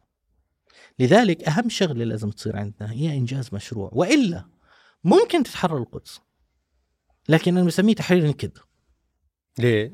كيف يعني تحرير نكد يعني له تحرير وله مش تحرير. هل ممكن إنه الاحتلال فعليا ينفرض عليه التراجع من قبل الشعب الفلسطيني؟ فعليا نعم. ممكن ينفرض عليه تراجع في القدس. وأكبر دليل على ذلك إنه قبل عدة أيام أنا بتابع على القناة 13 إسرائيلية واحد قاعد بيقول بوضوح بيقول إنه لا يوجد عندنا تعليق على ما يسمى بمسيرة الأعلام في يوم القدس اللي هو بيسموه توحيد القدس. بيقول إنه لا يوجد أصلا مدينة واحدة فيش مدينة واحدة هي شئنا ما بين عندنا مدينتين مفصولات عن بعض. إحنا القدس تبعتنا موجودة في الغرب. هيك بيقول هو. م. مش إحنا إحنا بالنسبة لنا القدس واحدة كلها. م. لكن هو بيقول القدس تبعتنا اللي هي غرب القدس مختلف تماما عن شرق القدس. وهذا شرق القدس الأصل إنه إحنا يعني ليس لنا ولا لنا علاقة فيه. فالشاهد في الموضوع لو افترضنا إنه الاحتلال انجبر في لحظة من اللحظات تحت وطأة الخوف على مشروعه الكامل وممكن يوصل لهذه المرحلة تحت الضغط وخوفه على مشروعه بالكامل إنه ممكن ينهار مشروع الدولة كاملة بسبب شرق القدس وبسبب هذه المنطقة وبسبب المسجد الأقصى ممكن ينفرض عليه يتراجع لكن في هاي الحالة أنت فعليا ما قدمت مشروع مقابل راح يتراجع ويصير الوضع زي كيف. مش عارف مش عارف إذا بصح أقول زي الوضع في غزة اللي هي متحررة لكن مش متحررة في نفس الوقت. هي حرة لكن مش حرة. محاصرة نعم. حرة لكنها محاصرة. طيب هل هل نستطيع أن نقول إنه غزة محتلة؟ أكيد لا. طيب هل نستطيع أن نقول غزة حرة؟ برضه لا. يعني هاي مشكلة. مقيدة نعم. فبالتالي بو التحرير النكد شو معناه؟ إنه ممكن بكل بساطة يحكي لك يا عمي حلوا عنا خذوا هذا الجزء الشرقي من خذوا المسجد الأقصى. ويأخذ هو الأحياء تبعته اللي بده إياها ولكن يحطك في موقف لا القدس حرة ولا القدس مش حرة. الآن هذا الكلام معناه أنه أنا لسه بدي يكون كمان أمامي كمان فترة وسنوات وإلى آخره عشان أرجع عشان أرجع أعمل مشروع. لكن متى ممكن هذا الكلام أني أتجنبه؟ لما يكون أنا عندي مشروع وهذا المشروع مش أنا اللي بحدده مرة ثانية أنا أكاديمي مش سياسي. م. اللي بيحددوا وبيشتغلوا هم السياسيين. م. لكن طول ما السياسيين من طرفنا أنا بتكلم هون رسميا وفصائليا و حزبيا وكافه الأنواع اللي هي اللي بتشتغل في السياسة من الرسمي وانزل. كل هذه الجهات حتى هذه اللحظة ما دامت لا تحمل مشروع لهذه الأمة ومشروع لهذه المنطقة ومشروع لهذه المدينة فبالنهاية القضية راح تضلها على يد الشعب. وعلى يد الشعب يعني راح نضل فعليا. الشعب أثبت الحمد لله رب العالمين على إنه يعني كما قال ذلك الفنان جمل المحامل. يعني تعرف الصورة المشهورة جمع المحامل. فهو مثل ما قال هذا الفنان مثل ما رسم أثبت شعبنا أنه جمل محامل شعبنا الفلسطيني في القدس يعني الآن دخل مع الاحتلال في عدة مواجهات 2015 2017 2019 2021 2021 كل فلسطين من أولها لآخرها. نعم. آه وحتى في الوقت الحالي 2023 كلها هذه مواجهات الشعب الفلسطيني في القدس قادر على أنه يدفع الاحتلال لتراجع لكن للعلم تراجع الاحتلال هو في هذه الحالة لازم نفهم أنه هو ليس تراجع استراتيجي وإنما تراجع تكتيكي لكنه مشروعه ما زال موجود. متى ممكن يتراجع استراتيجيا؟ لما يشوف أنه أنت عندك رؤية استراتيجية مقابلة. إذا أنت ما عندك رؤية استراتيجية مقابلة ومش عيب على فكرة إنه أنت تعترف إنه ما عندكش رؤية استراتيجية مقابلة. يعني عفوا أنا لما تجيني أي جهة وتحكي والله أنا يا عمي أنا شغلي هو فقط لعند لحظة إنه أنا بدي أوصل لهي النقطة بدي مثلا أحرر هاي النقطة بدي أوصل لهذه النقطة. في بعض الجهات قالت لك أنا بدي أوصل لاتفاقية سلام وصل لاتفاقية سلام خلص هذا عندها خلص انتهى حده. بعضهم بيقول لا أنا حد حدي هو تحرير. 67 آه حدي هو كذا حدي. ما دام أنت معترف بهذا الموضوع ماشي لكن أنت الأصل إنك كمان تعرف حدودك وتفتح مجال أيضا لبناء مشروع. طيب. إذا ما فتحت بنيت مشروع يعطيك العافية. صحيح. راح تروح في التاريخ. طيب دكتور في الثمانينات والتسعينات كنا كثيرا ما نسمع يعني خلينا نعتبره هذا السؤال, السؤال الأخير في هذا المحور المسجد الأقصى. كنا كثيرا ما نسمع عن موضوع الحفريات تحت المسجد الأقصى. لكن ما بتشعر إنه هون وقعنا في الفخ؟ يعني إحنا ممكن نكون وقعنا في خطأ اعلاميا خلينا نحكي إنه في الوقت اللي كنا بنتحدث فيه عن الأخطار تحت المسجد الأقصى كانت كان الخطر الحقيقي موجود فوق الأرض. يعني كانت إسرائيل بتهندس الخطر الحقيقي فوق الأرض في المسجد الأقصى. امم يعني انت هذا السؤال على فكرة يعني تضرب فيك كفوف كثير. والله هذا هذا بيجي ببالي بيجي ببال كثير ناس أكيد. سيدي اللهم صل على سيدنا محمد. أنا حتى الآن على فكرة أكثر سؤال أستفز منه جدا يعني بيستفزني جدا. لما أكون بعطي محاضرة وكذا وبيجيك خاصة الناس اللي اللي علاقتهم بالقدس يعني موسمية صاحب التعبير آه، علاقة بروح وبيجي الترند. بروح آه. وبيجي نعم علاقة الترند وأنا أظن إنه الترند هذا من أخطر ما يؤثر على مدينة القدس لكن الفكرة نعم مع إنه بنحتاجه مرات لما يجيني واحد في نص ما أنا بتكلم عن أمور المسجد الأقصى والقدس والى آخره بيجي بحكي لك لو سمحت أين وصلت الحفريات؟ نعم. إيش أخبارها؟ فإنه يعني يعني just to wrap up يعني إنه آه، أعطينا بس عشان نفهم باخ- باختصار وين الحفريات راحت. يا اخواننا في مشكلة كانت خطيرة في هذه المرحلة وهي تصوير أن الخطر لم يقع بعد على المسجد الأقصى. هذه المشكلة. كانت مشكلة وقعت فيها الحركات الإسلامية قبل غيرها. يعني نفس زي ما قلت لك التوصيف وق- وقعنا بالفخ. نعم. نعم. أنا لسه بقول أشد من ذلك. الحركات الإسلامية من حيث أرادت الخير طبعا وهذا الكلام يحترم عند أهل- إخواننا جميعا. الله يجزيهم الخير. لكن من حيث أرادت الخير هي وقعت في مشكلة. إيش هي؟ إنه بعض الناس من حيث لا يدروا تصوروا إنه المسجد الأقصى بخير. وإن أمور المسجد الأقصى كلها طيبة والأمور بخير. لكن الخطر على الباب. إنه هيو على الباب لسه ما دخلش. هون المشكلة الأساسية. كيف يعني؟ فكرة الحفريات هي هي هي مصيبة هي طبعا خطر. مش معناه إنه الأمور بخير والحفريات كويسة ولا لا لا لا الحفريات وضعها سيء. هم ليش بدأت الحفريات؟ بدأت بوضوح لكي يبحثوا عن أي شيء له علاقة في المسجد الأقصى. تمام ما وجدوش ولا شيء عفوا بالمعبد. نعم. ما وجدوا ما وجدوا ولا شيء طيب شو صار بعديها؟ تحولت فكرة الحفريات إلى بناء فضاء تحتي للعبادة وغيره ريثما ينتقل ما فوق الأرض. تمام؟ الآن تم تصوير هذا الموضوع في إعلامنا خاصة في نهاية التسعينيات. أيوة. على أنه هو الخطر الحقيقي في الأقصى وأنه الأقصى على وشك أنه ينهدم. وصارت الأسئلة اللي بتنطرح وهذا الخطأ وهذا كنت أسأل أسأله كثير. وأنا بعرف أنه يعني أذكر مرة في التس... في نهايات التسعينيات أظن يمكن في 98 99 إنه كان في مقابلة في إحدى الصحف في أو جريدة السبيل. كان فيها مقابلة مع الشيخ رائد صلاح الله يذكره بالخير. فكان من بين الأسئلة اللي سئلها هل هناك أي حديث أو آية في القرآن الكريم تتكلم عن هدم المسجد الأقصى؟ تخيل إنه هذا السؤال أنا لليوم أسأله. الله رب. لليوم بيسألوني. إياه. فلما تيجي تقول لا بيحكوا لك أوه الحمد لله الأمور بخير. excuse me مين قال لك الأمور بخير؟ المشكلة هنا وين هي؟ إنه أنت عندك خلل في عفوا بتكلمش عن إخواننا في جنة السبيل لكن بتكلم هون. الله بشكل عام نعم. بتكلم بشكل عام. صحيح. أنت عندك مشكلة في فهم إيش حقيقة الوضع في المسجد إيش حقيقة الخطر في المسجد الأقصى. إخواننا كلمة الأقصى في خطر أو إنه والله الحفريات أين وصلت مش عارف إيه معناها إنه أنت غير مدرك لأنه المسجد الأقصى مبارك تحت الاحتلال. إخواننا الخطر وقع. الخطر إحنا مش في مرحلة آه، التدارك الخطر قبل أن يقع. لا إحنا الخطر الحقيقي وقع. إيش الخطر الحقيقي؟ الأقصى كان في خطر لحد يوم 7 6 1967 وقع الخطر في هذاك اليوم الصبح احتلال. 7 6 67 اللي هو الاحتلال. كل ما بعد ذلك هذا نتاج عن الاحتلال. فأنا مش في مرحلة الوقاية. إحنا راحت درهم الوقاية يعطي العافية راح. إحنا هلا. في, في العلاج. مرة نعم. إحنا في مرحلة العلاج. مم. لذلك الكلمة الحقيقية التي يجب أن تقال 24 ساعة الأقصى يستغيث. الأقصى تحت الاحتلال. هذه المشكلة الأساسية.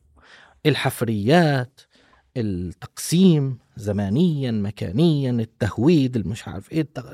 يعني كل هذا ناتج عن ال- ال- المشكلة الأساسية. والعفوا تعال أحكي لك شغلة بكل بساطة. الناس بتحكي لي الأقصى في خير والأقصى في خطر والأقصى هل وقع المشكلة في الأقصى؟ يا اخوانا هل كم واحد بيعرف من أبناء أمتنا إنه في قسم من داخل المسجد الأقصى المبارك أصلا محتل؟ مين كم واحد بيعرف إنه في نقطة شرطة إسرائيلية مأخوذة من خلوتين في المسجد الأقصى خلوة قيطاس وخلوة جنبلاط؟ هذول الخلوتين مأخوذات ومحولات اليوم لمخفر للشرطه كم واحد من أبناء أمتنا بيعرف هذا الكلام؟ يعني تقول له كل ما دخل السور و... أي بالضبط الله يفتح عليك. بدك تبدأ معه القصة من أولها إلى اخرها نعم. وهذا الكلام وين الاشكاليه فيه؟ في نظري الإشكالية فيه هي إشكالية تربوية بالدرجة الأولى. في المناهج طبعا هون المناهج لا أتكلم فقط عن المناهج الرسمية. سواء المناهج الرسمية عند الدول العربية المختلفة اللي بعضها أدرك بعد سنوات طويلة إنه لابد من تعريف المسجد الأقصى. الحمد لله عرفوا بعض الدول. والمناهج اللي عند المؤسسات والجمعيات وعند المدارس وعند حتى ال ال اللي هي مؤسسات النفع العام والإن جي أوز اللي بتشتغل لهذه القضية واللي ماخذ موضوع القدس. هذا الموضوع لابد إنه يكون أصلا ألف باء يتعرف إنه في عندي أي شجرة تسقط في المسجد الأقصى. كم شجرة سقطت في المسجد الأقصى؟ كثير. أي شجرة تسقط المفروض انه تقوم القيام عليها. لكن لحد الآن ما في منه هذا الكلام. ليه؟ لأنه الناس مش مستوعبة. أنا متذكر سنة 2004 أظن واحد سألني متذكر كنت أيامها كان في البالتوك. 2005 بتذكر. كان في البالتوك أيامها. فكنا معطي محاضرة على البالتوك. فواحد سألني يومها يا ما دخل شارون على الأقصى؟ آه، دخل الله يعزكم دخل بالحذاء. على السجاد. نعم قلت له نعم دخل بالحذاء إيه وسخ السجاد. أخونا خايف على السجاد. فقلت له أنت قصدك عن الجامع القبلي يا أخي؟ شارون ما دخلش الجامع القبلي دخل منطقة هاي هاي هاي. فإيش كان يوم بيحكي لي؟ اذا شارون ما دخلش على الأقصى. على إيش عملتوا لنا اله- الهليلة دي كلها؟ يعني الانتفاضة مش عارف إيه. لأنه أخونا مش فاهم شو الأقصى أصلا. فالمبدأ إنه هذه الأمور ألف باء المسجد الأقصى مش بس تعريفا. ألف باء المسجد الأقصى تعريفا وخطرا. إيش اللي بيصير؟ في داخل المسجد الأقصى لازم تكون معروفة لازم تكون واضحة. كل واحد مهتم بهذه القضية لازم يعرف إنه في عندي نقطة شرطة إسرائيلية داخل المسجد الأقصى. لابد إنه هاي نقطه الشرطة الإسرائيلية لازم إنها ترجع. تزال. لازم تزال لازم ترجع لنا. لأنها في قلب المسجد الأقصى في ساحة قبة الصخرة مش مزح الموضوع. كل واحد لازم يعرف إنه مفتاح باب المغاربة مش معنا. وبالتالي في باب كامل محتل في المسجد الأقصى. نعم قبل عدة أيام في الشرطي الجندي الإسرائيلي اللي أخذ المفتاح استيقظ ضميره وراح رجع المفتاح لباب ال- لدائرة الأوقاف. شكرا. لكن الأصل كان في الخبر إنه يقال كمان إنه الاحتلال هذا مش معنى إنه رجع لنا باب في ناس فكروا إنه الاحتلال رجع لنا باب باب المغاربة على فكرة. تخيل إلى هذه الدرجة الأمور غايبة تماما عن عن ذهن أبنائنا وذهن م. أمتنا. آه خليني طيب دكتور ننتقل في بكر. الله المستعان. ننتقل لموضوع السكان نعم. القدس واقع المدينة كمدينة وسكانها نعم. طبعا كثير ناس يعني وقت حرب 2021 وأزمة حي الشيخ جراح يعني سمعت في قصة حي الشيخ جراح لكن في أحياء كثيرة زي حي الشيخ جراح تتعرض لما يتعرض له وربما أكثر نعم. شو واقع المدينة اليوم يعني للمستمع أو المشاهد اللي مش عارف شو الدنيا وين رايحة الأحياء هاي كيف بتم تفريغها؟ شو التحديات اللي بيعيشوها سكان القدس؟ هل حقيقة في دعم كافي دعم عربي وإسلامي أقصد رسمي وغير رسمي كافي لتدعيم صمود هذول الناس ولا لا؟ وين الدنيا واصلة من ناحية التفريغ؟ بدي أجاوب على السؤال الأخير هذا تبع الدعم. نعم. هو أو هو راح أبدأ منه. الإجابة باختصار لا طبعا. ما في دعم كافي. طبعا ما في دعم. م. كلام كلام فارغ مع احترامي الشديد. أنت لما تيجي تخ- تخصص للقدس الرسميين العرب خصصوا القدس 45 مليون دولار بينما الاحتلال بخصص لها سنويا حوالي مليار دولار عشان تهويد المدينة. جاي تحكي لي. آه، 45 مقابل 1000 يعني ولا شيء. هذه الدول العربية مجتمعة. والدول الإسلامية عفوا مجتمعة مش دول عربية. ال- المبدأ هل هناك شيء كافي؟ لا غير كافي. الآن إيش الوضع في داخل مدينة القدس؟ في كثير من الناس كانوا يظنوا فعليا إنه والله الذي حدث في حي الشيخ جراح سنة 2021 آه هذا جديد ومش عارفين إنه قضية الشيخ جراح من سنة 67 صايرة. وما بيعرفوا كمان إنه قبل حي الشيخ جراح لسه أحداث في حي الشيخ جراح نفسه صارت قبل هيك بكثير. يعني أم كامل الكرد كم واحد كان يسمع عنها؟ كم واحد كان يعرف عن الحج أم كامل اللي طلعوها وزوجها رحمة الله عليه في عز شهر 11 الساعة 3 بالليل ورموهم بالشارع وأخذوا بيتها وزوجها توفي من القهر. فكم واحد كان يعرف؟ عدد بسيط. ما كانوا يسمعوا إلا لما صارت قضية الترند صح التعبير. وفي نفس الوقت اللي بيعرفوا حي الشيخ جراح بيعرفوش إنه في عنا على الطرف الثاني الجنوبي الشيخ جراح في الشمال. الطرف الجنوبي مباشرة عندك حي البستان. حي البستان لسه في في سلوان وضعه خطير زي الشيخ جراح وزيادة كمان. حي البستان بتتكلم عن مباني في حوالي 200 مبنى تقريبا هذول كله يعني برسم الهدم برسم الإزالة برسم السيطرة الكاملة من قبل الاحتلال. حي راس العمود نفس الشيء فبالتالي ال- القضية اللي لازم يعرفها الناس إنه الحياة في القدس مش زي الحياة في غيرها. بعض الناس بيقول لك لا ما هم أهل القدس هينا شايفينهم بالشارع بيمشوا بيروحوا بيشتروا كذا. إخواننا اللي بيصير في القدس آه، احتلال يومي. اللي بيصير في القدس مش زي ما بيصير في الضفة أو زي اللي بيصير في غزة. اللي بيصير في الضفة بيصير من قبل قطاع المستوطنين في مناطق محددة شوارع معينة إلى آخره أو بيصير أحيانا مشاكل بين السلطة ومش عارف إيه. اللي بيصير في غزة بيصير مسائل يعني مسألة حصار دائم وبنفس الوقت اصطدامات موسمية كل فترة بتصير نعم. حرب.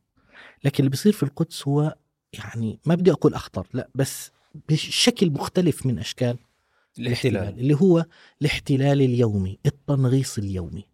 هذه اللي اللي وردت في القرآن كلمة اللي هو الجذر فازز اللي هو الاستفزاز. ورد ثلاث مرات في القرآن الكريم بس. وهي ثلاث مرات في سورة الإسراء. نعم. واستفزز من استطاع فأراد أن يستفزهم ف... وإن كادوا ليستفزونك. فهاي الاستفزاز هو عنوان ما يحدث في القدس يوميا. والاستفزاز هذا بيخلي بني آدم دائما روح واصلة هون. وبيخلي دائما الأدرينالين عنده عالي. والضغط عنده عالي جدا. لذلك أهل القدس عايشين بضغط يومي في ضغط يومي. أنت بتطلع من بيتك ما بتعرف إذا رح ترجع عليه ولا لا. مش إذا انقتلت ولا ما انقتلت. نعم ممكن تنقتل طبيعي. لكن ممكن بكل بساطة ترجع وأنت طالع تلاقي الاحتلال معطيك مخالفة بألف وألفين شيكل. ولا بألف دولار. ممكن ترجع تلاقي بيتك انهدم. ممكن تروح تطلع من منطقة لمنطقة تلاقي أعز الناس عليك قتلوا بكل بساطة. أو يجي والله يمسكوك في الشارع ويزتوك في السجن بكل بساطة. فالاستفزاز يومي في كل لحظة في المدينة المقدسة واللي ما بينقل الإعلام أكثر بكثير من اللي بينقل الإعلام. عفوا أنا عشت في المدينة. أنا عشت في القدس. كانوا دائما أقل كلمه أقل شغلة كانت تصير. إنه وأنت ماشي يجيك هيك واحد فلعوص صغير عمره مش عارف قديش ويحكي معلش آسف التعبير بس يجي يحكي لك تعال يبلش هو يفتش فيك بلا هيك بدون شيء يبلش يفتشك يرزعك في الحيط ويضربك يمين ويضربك يسار وبعدين يصير هو بفتشك يهمس في دانك شتيمة رب العالمين وشتيمة النبي صلى الله عليه وسلم. 24 ساعة وأنت هذا الكلام تسمعه وواقع تحت الضغط وانت مش قادر انك ترد عليه. ناهيك عن الفقر ناهيك عن مشاكل التعليم طبعا طبعا. ناهيك عن الموضوع والمخدرات وغيره المخدرات اللي بتتوزع ببلاش في القدس. لكن فكرة إنه أنت بتتكلم عن حياة صعبة جدا في المدينة مش بس مش مزحة. يعني مجرد إنك تبقى في مدينة القدس هذا الشيء الصعب فيها. المدارس في مدينة القدس المدارس الوحيدة اللي مفتوحة فعليا إنه مفتوحة بسهولة لكل أهل المدينة مدارس البلدية اللي يحرص الاحتلال على إنه أي واحد كويس فيها لازم يتبهدل. ليه؟ لأنه لازم أنت تدرس فيها فعليا لازم أنت تطلع منها اسف التعبير هامل. لازم أنت ينضغط عليك فيها بحيث إنك تتعلم إنه هذه المدينة مش إلك وهذا البلد مش إلك. أنت 24 ساعة وأنت عايش في مدينة القدس بيعتبروك إنه أنت من برا. إخواننا أهل القدس هم الوحيدين في فلسطين اللي لما يحمل بيحمل السبسه الإسرائيلي اللي هو وثيقة السفر. طبعا وثيقة السفر مش جواز سفر هذه وثيقة سفر تتيح له إنه يسافر من مطار بن غوريون باعتباره مقيم داخل مدينة القدس. لما يعطوك وثيقة السفر بحطوا لك داخلها الجنسية أردني وبحطوا لك في داخلها فيزا مكتوب عليها فيزا دخول إلى إسرائيل وأنت مقيم في البلد. بتروح على الأردن الأردن طبعا بسبب إجراءات فك الارتباط اللي صارت سنة 88 الأردن سحبت الاقامه الوطنية كاملة من أهل القدس باعتبار أهل الضفة كلهم بما فيهم أهل القدس. فالاردن بتعتبرك فلسطيني. بتروح للسلطة الفلسطينية لأنه أنت معك هوية إسرائيلية أصلا. الهوية السلطة الفلسطينية بتتعاملش معك لأنه مش موجودة في القدس. بتتعامل معك إنه أنت تحت السلطة الإسرائيلية. يعني أنت بين قوسين إسرائيلي وفلسطيني وأردني. وبنفس الوقت لا إسرائيلي ولا فلسطيني ولا أردني لا هيك ولا هيك ولا هيك. يعني أنت مع مين؟ أنت مع, مين أصلا؟ فهذا الاستفزاز اليومي هو اللي بيعيشه الفلسطيني في حياته في مدينة القدس يوميا. أضف إلى ذلك الدخول للمسجد الأقصى النكد المعيشه الصعبه اللي. اللي بيعيشوها المقدسية. مش معناها إنه والله هم آه طبعا مش معناها إنه هم والله وضعهم آه آه أسوأ وضع في المدينة في في في العالم كله لكن لازم نفهم إنه وضع مدينة القدس وضع يحتاج إلى نظر إلى نظر لخطورة الموضوع. الضغط النفسي على أهل مدينة القدس مش لحظة ولحظتين وثلاثة. عشان هيك لما يجي بعض الناس يتفلسف على أهل القدس. يقول لك ليش ما بيسووش كذا؟ ليه ما بيعملوش كذا؟ هو واقف أخونا ورا ال- الـ keyboard قاعد بيحكي طبعا من الخارج وكذا. ليش يتركوا زي واحد من هالناس؟ توفى الله الله يرحمه. كان يقول ما والفلسطينيين بإيش بيعملوا يوم ما هدوا باب تلة باب المغاربة؟ ما يروحوا يستشهدوا. excuse me هيك ببساطة. أنت وين؟ قبل ما أنت تتكلم عنهم شو يروحوا يستشهدوا؟ أنت اللي قبل ما تتكلم عن أهل مدينة القدس إنه ليش ما بيجوش على الأقصى؟ ليش كذا؟ هم بيجوا على الأقصى. مين قال لك إنه بيجوش على الأقصى؟ ومين قال لك إنه طلعتهم أصلا على الأقصى سهلة؟ مين قال لك إنه روحتهم على الأقصى سهلة؟ فسيكولوجيه الجماهير في القدس لازمها دراسة ولازمها دراسة من قبل علماء في علم النفس الاجتماعي حتى يفهم كيف أنت تتعامل مع المقدسي لأنه المقدسي مش عايش حياة طبيعية. اطلاقا مش عايش حياة طبيعية. أنت لما تكون قضية حياتك إنك تحافظ على بيتك بس تحافظ على بيتك آه، لك أن تتخيل. أنت قضية حياتك أبسط شيء أنت بتسويه في أي مكان إنك يوم الجمعة تروح تصلي الجمعة في المسجد هذا كلام بالنسبة لأهل القدس بده تخطيط. كيف أروح على الأقصى؟ كيف أوصل الأقصى؟ كيف ما... اليوم في مشاكل فيش مشاكل. في كذا في... طب إذا في مشاكل كيف أوصل؟ طب أنا من وين ألف؟ طب من وين أدخل؟ من وين أطلع؟ خلينا أنا كنت في القدس لما بدي أطلع على صلاة الجمعة كنت اقعد أخطط لازم أطلع من هذا الطريق. طب إذا في دورية هون وين أروح؟ أروح عن هاي الطريق. طب هذا الطريق إذا فيها كذا شو نعمل؟ لازم نروح من هون لازم نروح من هون. هيك الدنيا عايشة بال- هيك هذا أهل القدس. هذا صمود صمود استثنائي. بالتأكيد. فبالتالي أهل القدس مش ما بدي كمان أقول لك والله إنه أهل القدس كلهم أبطال وكلهم كذا. لا لا لا ما مش هيك. الشعب فيه هيك وفيه هيك. أكيد. لكن في المقابل لازم إنه نفهم إنه أهل مدينة القدس في نفس الوقت لا يعيشون حياة طبيعية. الأحياء المصاير اللي محيطة بالمسجد الأقصى المبارك أحياء يعني في كل بيت فيها في تحت العدسة الإسرائيلية. مهدد. كل بيت. البلدة القديمة. كل بيت فيها مهدد. وكل بيت فيها تحت العدسة الإسرائيلية. مش معناها أنه كل أهل القدس جدعان وكل أهل القدس أبطال. لا لا لا. في هيك وفي هيك. مثل ما أهل غزة في هيك وفي هيك وأهل الضفة في. هيك وفي هيك. كل مكان في هيك وفي هيك. لكن إحنا بدنا نفهم طبيعة الحياة في في القدس. طبعا هذا الكلام ما يفكروش أهل القدس كمان لازم يتدللوا. أهل القدس هذا رسالة لهم إنه زي ما كان يحكي لنا الله يذكره بالخير. إنت ربنا اختارك وحطك هون. جابك هون عند المسجد الأقصى. مش تفكر إنه جابك هون عشان سواد عيونك. ومش تفكر إنه إنت الآن بدك تدلل على العالم كلها. لا إنت جابك هون بمعنى إنه حط عليك مسؤولية زيادة. لأنه إنت الصف الأول في الدفاع عن المسجد الأقصى. وإذا إنت تخاذلت اللي وراك رح يتخاذل أكثر. صحيح. المشرك الوحيد المذكور في القرآن بالاسم أبو لهب. ليه؟ لأنه عم رسول الله. صح. فلما كانت الناس تشوفه تحكي إذا عمه هيك.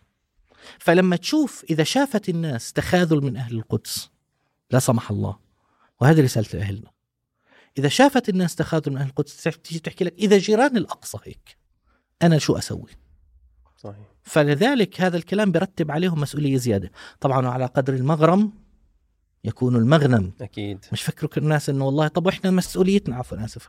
مش إحنا مسؤوليتنا يعني على ظهرنا بس تحمل لا لا أنت إذا تتحمل هذه المسؤولية فأنت مكانتك شيء غير شكل عند رب العالمين. وهذه بركة المسجد الأقصى المبارك. أكيد. طيب دكتور أنا هسه بيجي ببالي سؤال جدلي.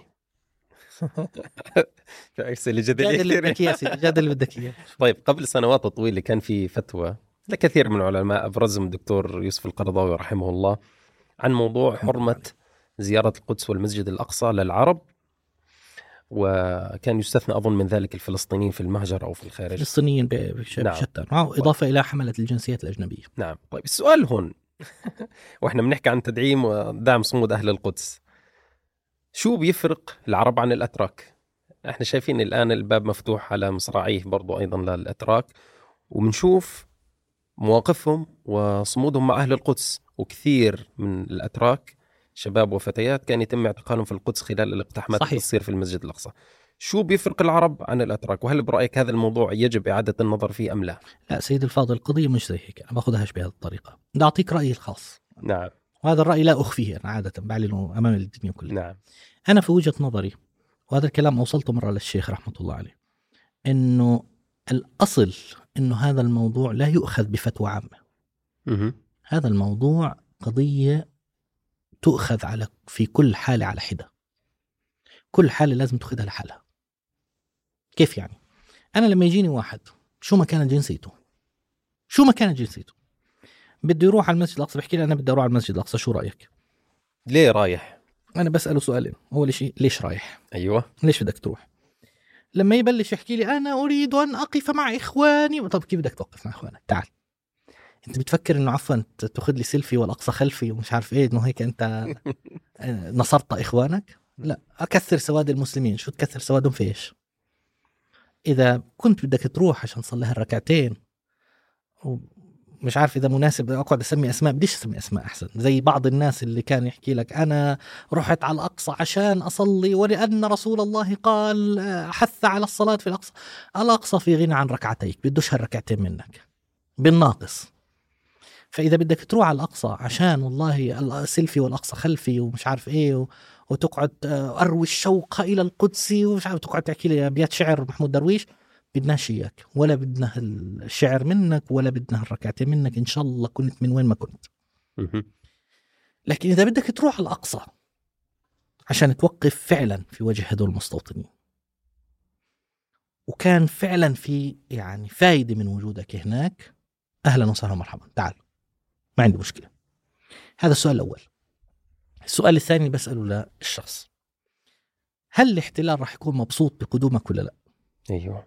سؤال جوهري. طبعا. وهذه نقطة هذه النقطة تنطبق على المجموع وليس فقط على الأفراد.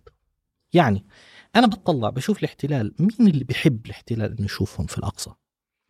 سؤال هل بيحب يشوف الأتراك في القدس؟ الإجابة لا كبيرة.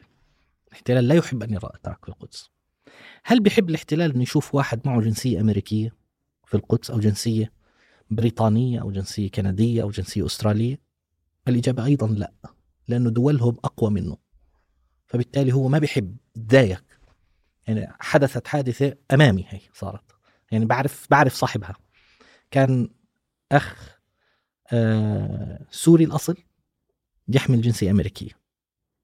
في عز الانتفاضة نزل على فلسطين. أخذ الجواز من هون ونزل. وحتى أقام عندنا شهر يوم. هذا الأخ يا سيدي الفاضل ذوقهم المر. ليه؟ لأنه كل ما يشوفوا أي شرطي تعال يجي يستفزهم هو فيجي يطلعوا فيه إنه وين أنت يحكي لهم سوري. يعني سوري يعلنوا الاستنفار إيه هذا كيف دخلهم فجأة يكتشفوا إنه أمريكي. فالقهر اللي عندهم يكون إنه عضوا عليكم الانامل من الغيظ. أيوه هذا الشخص عمل عملة أنا بنسلوش إياها. راح أصر يدخل على حائط البراق. أيام بداية الانتفاضة الأقصى منعوا أي مسلم إنه يوصل لمنطقة حائط البراق. فهذا الرجال مسكوه داخل على منطقة حائط البراق. وين يا مسهل راح حائط البراق. ابن وين أنت؟ سوري. إيه بالآخر عاملين لهم قلق آه بالآخر طلع أمريكي. فالشاهد في الموضوع قعد في نص الشارع. حكوا له ممنوع أنت مسلم. قال لهم فيش فيش شيء عندي مكتوب عليه هون ممنوع أدخل هون. من هون لهون جيبوا لي السفير ويحكوا مع السفارة يحكوا مش عارف إيه. كبر الموضوع كثير وجابوا له قائد شرطة منطقه حائط البراق وحكى له يعني أنت شو بدك؟ قال له بدي أدخل أوصل عند الحيط جوا. فقال له خلص يا عمي حلنا خذوه بس بحراسة. فدخلوه غصب عن عينهم بحراسة. هذا حكي في أيام الانتفاضة طبعا أولها. فدخل بحراسة وصل لعند حائط البراق وحط إيده على حائط البراق بينهم كلهم قال أشهد أنك إسلامي. هذا الموقف بالنسبة لي أنا كان بجننهم. فهل الاحتلال بحب يشوف واحد زي هذا؟ الإجابة لا طبعا. فأنا في هاي الحالة بحكي له روح الله يسأل عليك. لكن بالمقابل خلينا نكون واضحين. هل الاحتلال بحب يشوف وفود من أهلنا مثلا من دول الخليج اللي بيدخلوا هناك وبعضهم بيدخل للأسف بعض المطبعين بيدخل من حائط من باب المغاربة زيه زي المستوطنين؟ الباب المخصص للمستوطنين بدخل منه هل الاحتلال بحب يشوف هذول الناس؟ طبعا. أحب ما عليه. في هاي الحالة بقول لا الأولى إنه كل أهلنا في الخليج ما تيجوا. ليه؟ لأنه الاحتلال أصلا حاب يشوفكم. هو حاب يشوفكم جوا. فأنا بقول لكم الأولى إنكم ما تيجوا. وصلت فكرة؟ هذا الرأي العام. هل كاشف يا دكتور واضحة جدا. يعني سبحان الله. طبعا. يعني الناس اللي بيكون داخلين لهذا الهدف على طول بنكشفه طبعا. حتى من أطفال القدس. طبعا سيدي. هذا المشهد شفناه يعني. آه بينت سيد الفاضل. والناس أكيد. اللي بيكون فعلا داخلين لأهداف الصمود وتدعيم أهل القدس واستفزاز الاحتلال برضه واضحين ومعروفين. شوف سيدي أهل الكلام بعض الناس بيبعثوا لي أسئلة مرات بيسألوني إنه ليش بنشوف إحنا فيديوهات لناس في القدس يعني مستفزين من فلان وبالعكس برحبوا بفلان؟ سؤال مهم. لأنه هذا الكلام الناس هناك بتعرفه. بتعرف مين داخل عشان الأقصى. ومين داخل عشان يسعد الاحتلال باختصار مين داخل يتخوث. مين داخل يتخوث عشان يشتغل. أو حتى في بعض الناس بيحكي لك لا يا عمي أنا بحب ال- الأقصى. بحب الأقصى لكنه في نفس الوقت بحب إسرائيل. طبعا ولا يجتمعان. واحد. بيحب الأقصى وبحب إنه والله آه، بحب إسرائيل. لا فيش, فيش لا يجتمعان معا فبالنهاية الناس هناك بتعرف. الناس فاهمة. الناس عارفة مين معهم ومين عليهم. عشان هيك الناس هناك ما عندهم أي مشكلة. لما يشوفوا فلان في الأقصى وبينجنوا لما يشوفوا فلان في الأقصى لما يكون فلان عارفين إنه هذا داخل ودخوله في مصلحة الاحتلال. في الآخر بيطلعوه زي ما طلعوا هذاك آه أبو عباية اللي طلعوه بالبصقة. و... وبنفس الوقت بيجيهم واحد لا بيرحبوا فيه وبيرفعوه فوق رؤوسهم كمان. لأن بيعرفوا إنه هذا وجوده لا يسعد الاحتلال بالعكس بيسعدهم هم. أكيد. وصلت فكرة؟ فأنت باختصار شديد بشكل عام. لا مش فت... عندي آه عندي رأيين مش فتوى. نعم. رأيين نعم. بشكل عام وبشكل خاص. بشكل عام أي جهة الاحتلال يحب أنه يراها؟ فأنا بحكي لهم مبدئيا لا بدناش اياكم ليه؟ لأنه الاحتلال بيحب يشوفكم. فبالتالي بلاش. إخواننا إندونيسيا ماليزيا الخليج المغرب لا بلاش. في المقابل اللي بيحبش الاحتلال يشوفهم حملة الجنسيات الأجنبية. ال- الأتراك. هذول روح نكد عليه ما عنديش مشكلة. العرب العرب بس. لازم يكون حمل الجنس. أنا بالنسبة لي العرب حامل جنسية أخرى هذا. م- هذا بشكل عام. حامل جنسية أجنبية. الآن على شكل شخصي باجي لكل واحد حتى أقول لك لو عربي حامل جنسية عربية. حتى على الفلسطينيين مين مكان نعم. نعم هذا يندرج عليهم. نعم. أنا بالنسبة لي الشخص العربي أو كذا هنا إذا واحد مصر بده يروح لحاله بقول له تعال على المستوى الفردي أنت ليش رايح؟ أنت ليش رايح؟ فإذا والله بده يجي واحد عشان نكد عليهم وينكد عليهم بالفعل أهلا وسهلا مرحبا ما عنديش مشكلة. نكد على الاحتلال. الاحتلال احتلال لا يعترف به العالم كله.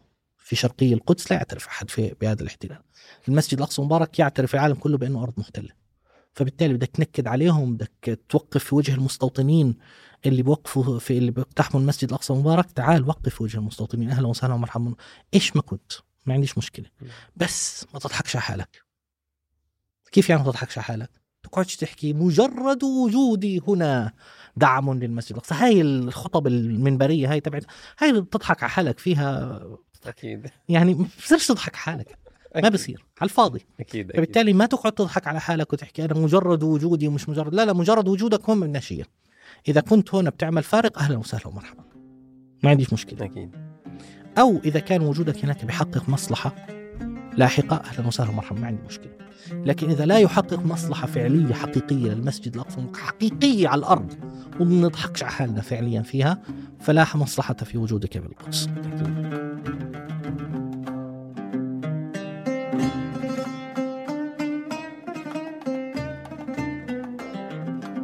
طيب دكتور بالعودة إلى تخصصك الأكاديمي اللي هو دراسات بيت المقدس نعم. يعني أكيد الحق القرآني في القدس والمسجد الأقصى لا خلاف عليه نعم.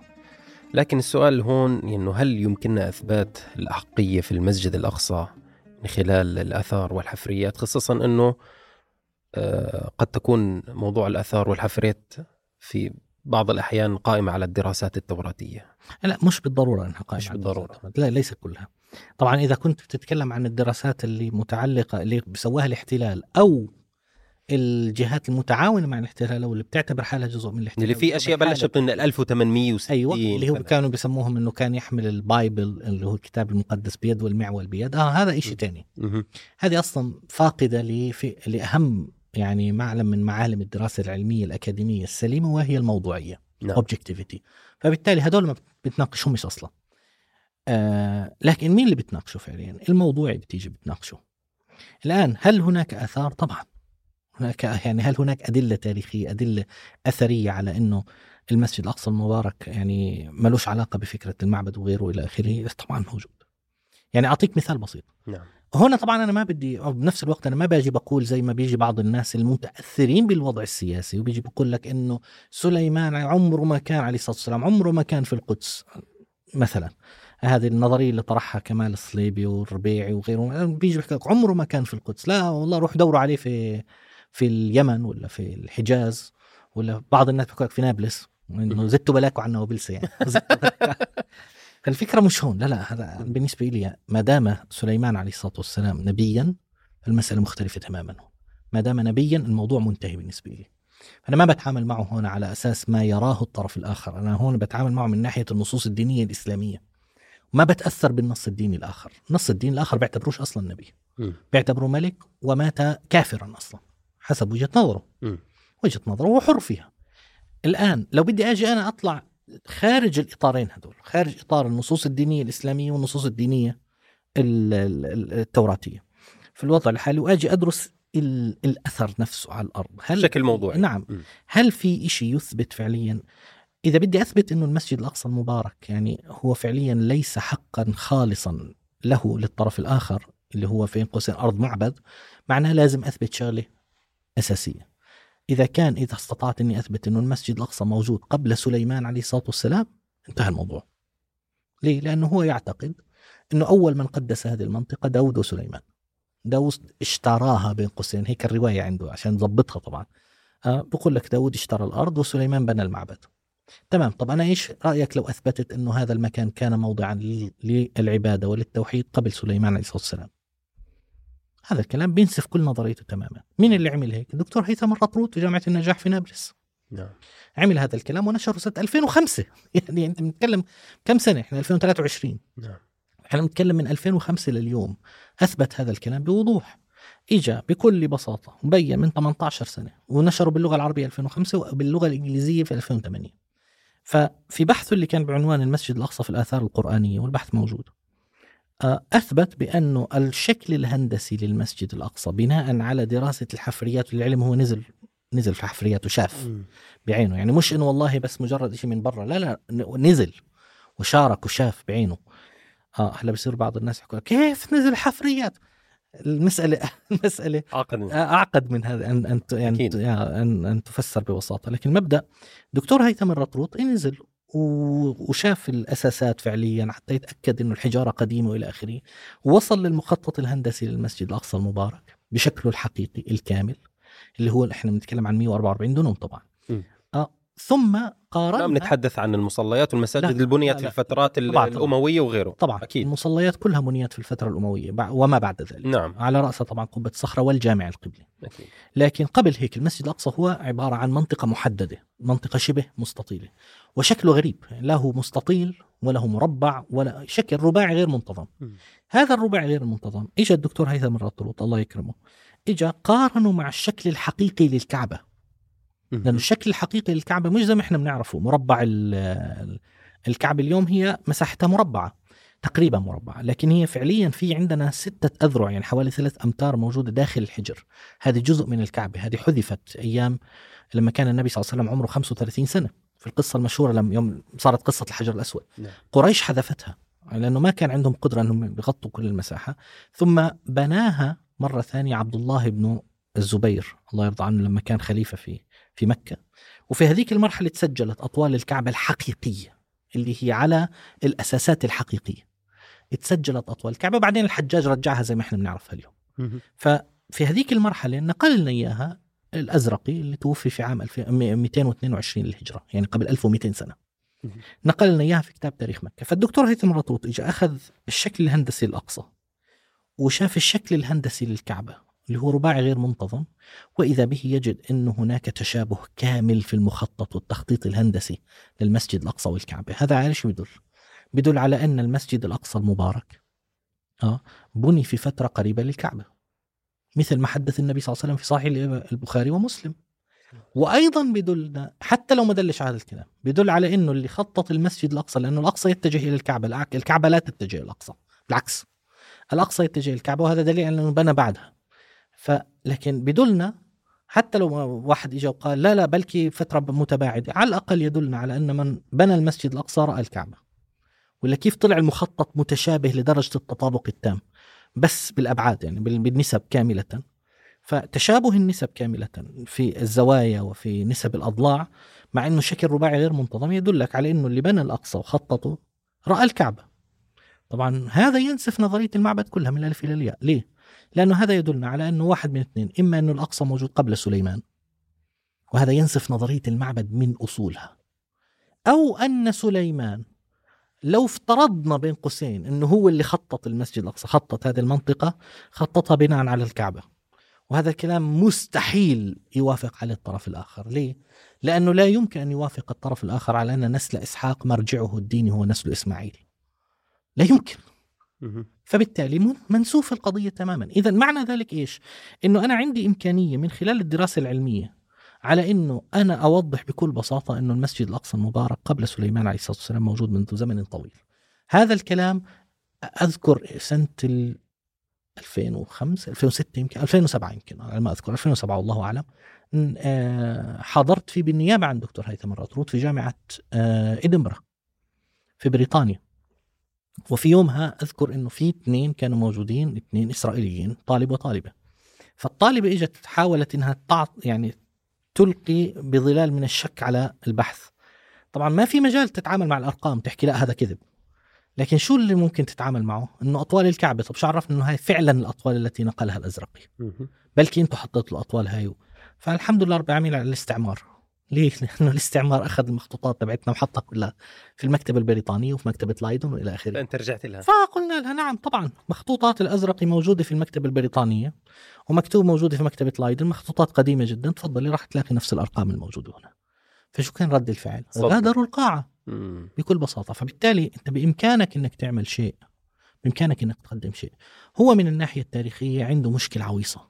من الناحية التاريخية هو لم يستطع أن يثبت شيئا.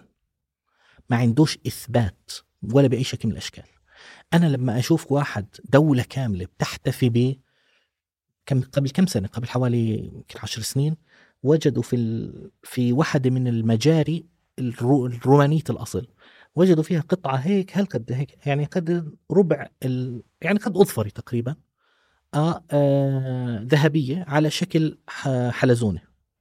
فإيش قالوا؟ قالوا آه هذه أكيد آه واحدة من القطع الذهبية التي كان يضعها خدام المعبد ويعلقوها فوقعت في المت... إيش؟ شو؟ كلام أي بدنجان يعني بالضبط شو شو اللي بتحكي فيه؟ يعني عفوا إيلات مزار نفسها إيلات مزار نفسها لما تيجي تكشف لي جدار في القدس إيلات مزار هذه واحدة من الكبار اللي ماتت قبل فترة فإيلات مزار نفسها لما تيجي تكشف لي جدار في القدس في البلدة الق... في سلوان اللي في القدس القديمة الأصلية أورشليم الأصلية عمره 4500 سنة وتضطر تقول إنه هذه المدينة عمرها 1500 سنة على الأقل قبل داود. انتهى الموضوع. خلصانة. ألف باء انتهى الموضوع ما فيش. فيها نقاش. نعم. فبالتالي أنت ما عندك مشكلة في موضوع العلم ما عندك مشكلة في موضوع التاريخ. إحنا ما عندنا مشكلة في توظيف التاريخ. وعندنا مشكلة أكبر من ذلك في كيفية نقل هذا الموضوع من الناحية العلمية البحتة إلى الإعلام.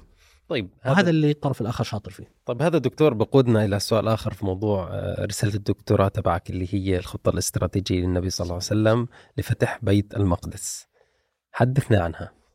يعني هو شوف سيد الفاضل هي الفكرة بإيجاز طبعا نعم أكيد. طبعاً، أكيد. أنت تحولتها لكتاب وبثلاث لغات. نعم الحمد لله رب العالمين. سيد الفاضل هذه ال- الفكرة باختصار. هي كانت دراسة ل هايبوثيسيس اللي هي نظرية أو فرضية تقول أنه الذي خطط لفتح بيت المقدس ابتداء لم يكن أبا بكر رضي الله عنه. نعم. اللي انطلقت في أيامه جيوش المسلمين باتجاه فتح الشام ولم يكن عمر رضي الله عنه اللي, اللي فعلا انتهى الموضوع في زمنه واستلم مفاتيح القدس وإنما كان الأمر يعود إلى النبي صلى الله عليه وسلم. صلى الله عليه وسلم. درسنا هذا الموضوع من في زوايا جديدة يعني أخذنا السيرة النبوية فيها أخذت السيرة النبوية ودرستها نفس الأحداث لكن من زاوية ثانية حتى أحاول أفهم يعني الفكرة هل لها علاقة بالقدس ولا لا. طبعا أذكر في واحد من المرات طلع لي واحد من الإخوة بيقول لي أنت مع ذلك إذا أنت تقول إن القدس أهم من مكة. حكى لك يعني. شت شعري. فلا الفكرة لا. الفكرة أنه أنا هنا فقط بسلط الأمر على زاوية محددة في السيرة النبوية وهي علاقة النبي صلى الله عليه وسلم بالقدس. زي لما أنت تيجي تحكي والله أنا أسلط الضوء في دراستي للسيرة النبوية على النبي صلى الله عليه وسلم باعتباره قائد سياسي. نعم. أو قائد عسكري أو أب. مثلا، مش معناه إنه هو فقط أب أو فقط قائد سياسي أو كذا، لا. أنت هنا الدراسات في السيرة النبوية الأصل إنك أنت تيجي تركز على زاوية محددة من هنا أو من هنا. فأنا أخذت هذه الزاوية ودرستها فوجدت إنه النبي صلى الله عليه وسلم بالفعل قام بخطوات كان من شأنها أنه في النهاية هذه الخطوات هي التي قام بناء عليها المسلمون بالبناء عليها للوصول إلى بيت المقدس بالنهاية. في جزء منها ليس له علاقة بالنبي صلى الله عليه وسلم شخصيا وإنما هو وحي. هذه اللي سميتها أنا التحضيرات. اللي تبدأ من مكة من أول لحظة لأن المسلمين كانوا في هذه المرحلة بيعرفوا قيمة الكعبة بيعرفوش قيمة القدس. ما عندهمش أي ارتباط مع المسجد الأقصى. أقصد في أيام الجاهلية نعم. وفي بداية الإسلام ما كان في أي ارتباط بينهم. اللي هي بس في البداية عشان فكرة القبلة كانت القبلة الأولى نعم. أكيد. ومش بس القبلة الأولى طبعا القبلة الأولى في عندي كمان شغلة ثانية آيات اللي بتتكلم عن بركة المكان وعن هذه أغلبها آيات مكية نزلت في مكة. نعم. بتتكلم لهم عن هذاك المكان اللي هم ما بيشوفوه ما شافوه. اللي ما بيعرفوه. بالضبط. عشان هيك واحدة من النقاط اللي أنا عادة يعني فوجئت فيها رواية آه، الأرقم. الله يرضى عنه. الأرقم بن أبي الأرقم. إحنا ما بنعرف عنه إلا دار الأرقم. لكن الأرقم ك- له رواية وردت فعليا إنه الرجل من كثر ما كان يسمع عن القدس ويصلي باتجاه القدس وهو في في مكة أراد إنه يروح يزور القدس. فجاء للنبي صلى الله عليه وسلم وقال له إني أريد أن أستأذنك للخروج. قال إلى أين؟ قال إلى بيت المقدس اللي هو الاسم القديم للمسجد الأقصى. فقال له وما يخرجك إليه؟ أفي تجارة. قال لا ولكن أصلي فيه. بدي أصلي في الأقصى. لاحظ الفكرة. فبناء هذا الكلام كان النبي صلى الله عليه وسلم يبنيه عند الصحابة. عشان هيك بعضهم كان يرى الموضوع أصلا بعدائية. ينظر للقدس بعدائية. أهل المدينة. كان الأوس والخزرج ينظرون للمسجد الأقصى بعدائية. ليه؟ لأنه هو قبلة اليهود.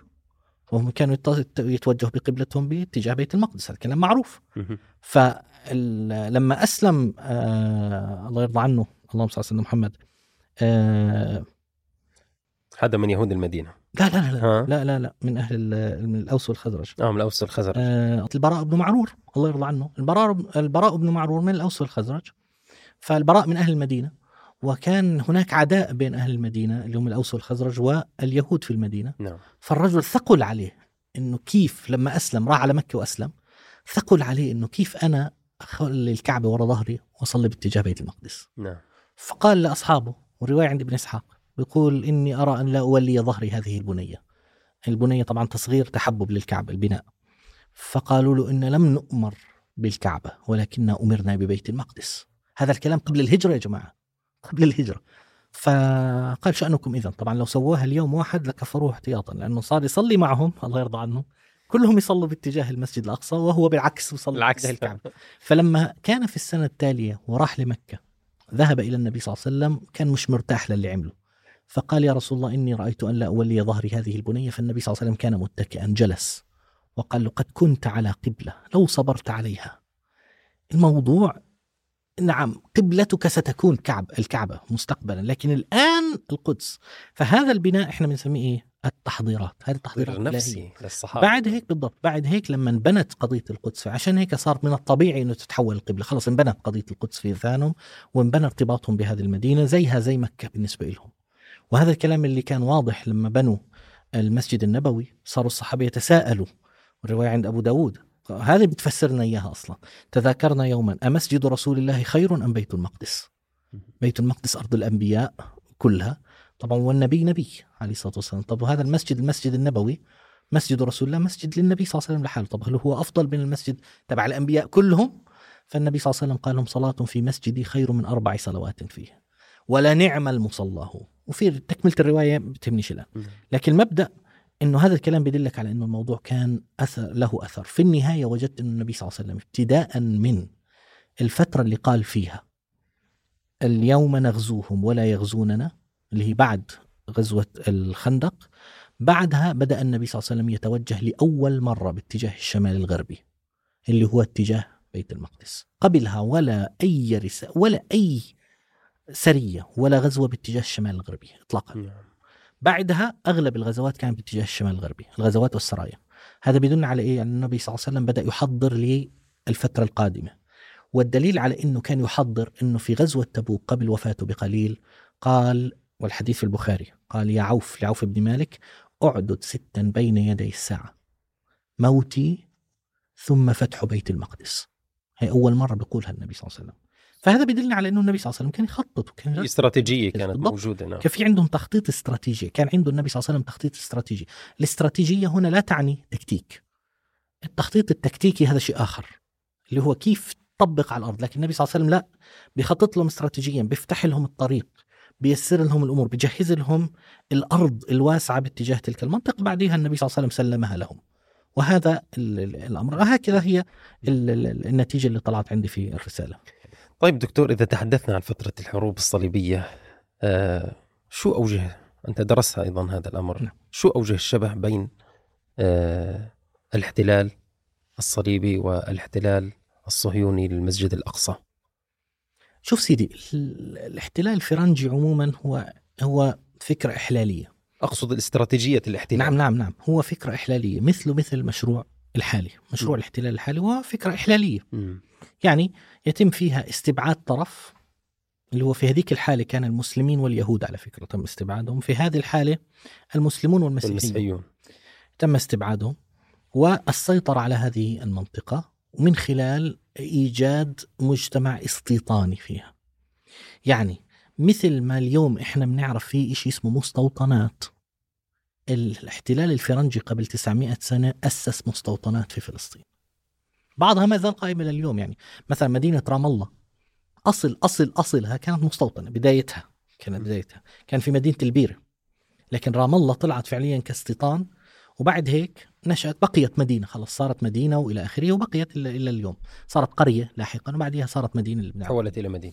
فلكن الفكرة وين؟ أنت بتتكلم عن استيطان فعليا وكان في طبعا في فروق بكيفية التعامل مع أصحاب الأرض وإلى آخره لأنه في هذيك الفترة كان في أصحاب كانت فكرة الإقطاع. موجودة إنه هو خلص هو أصبح يملك الأرض وما عليها.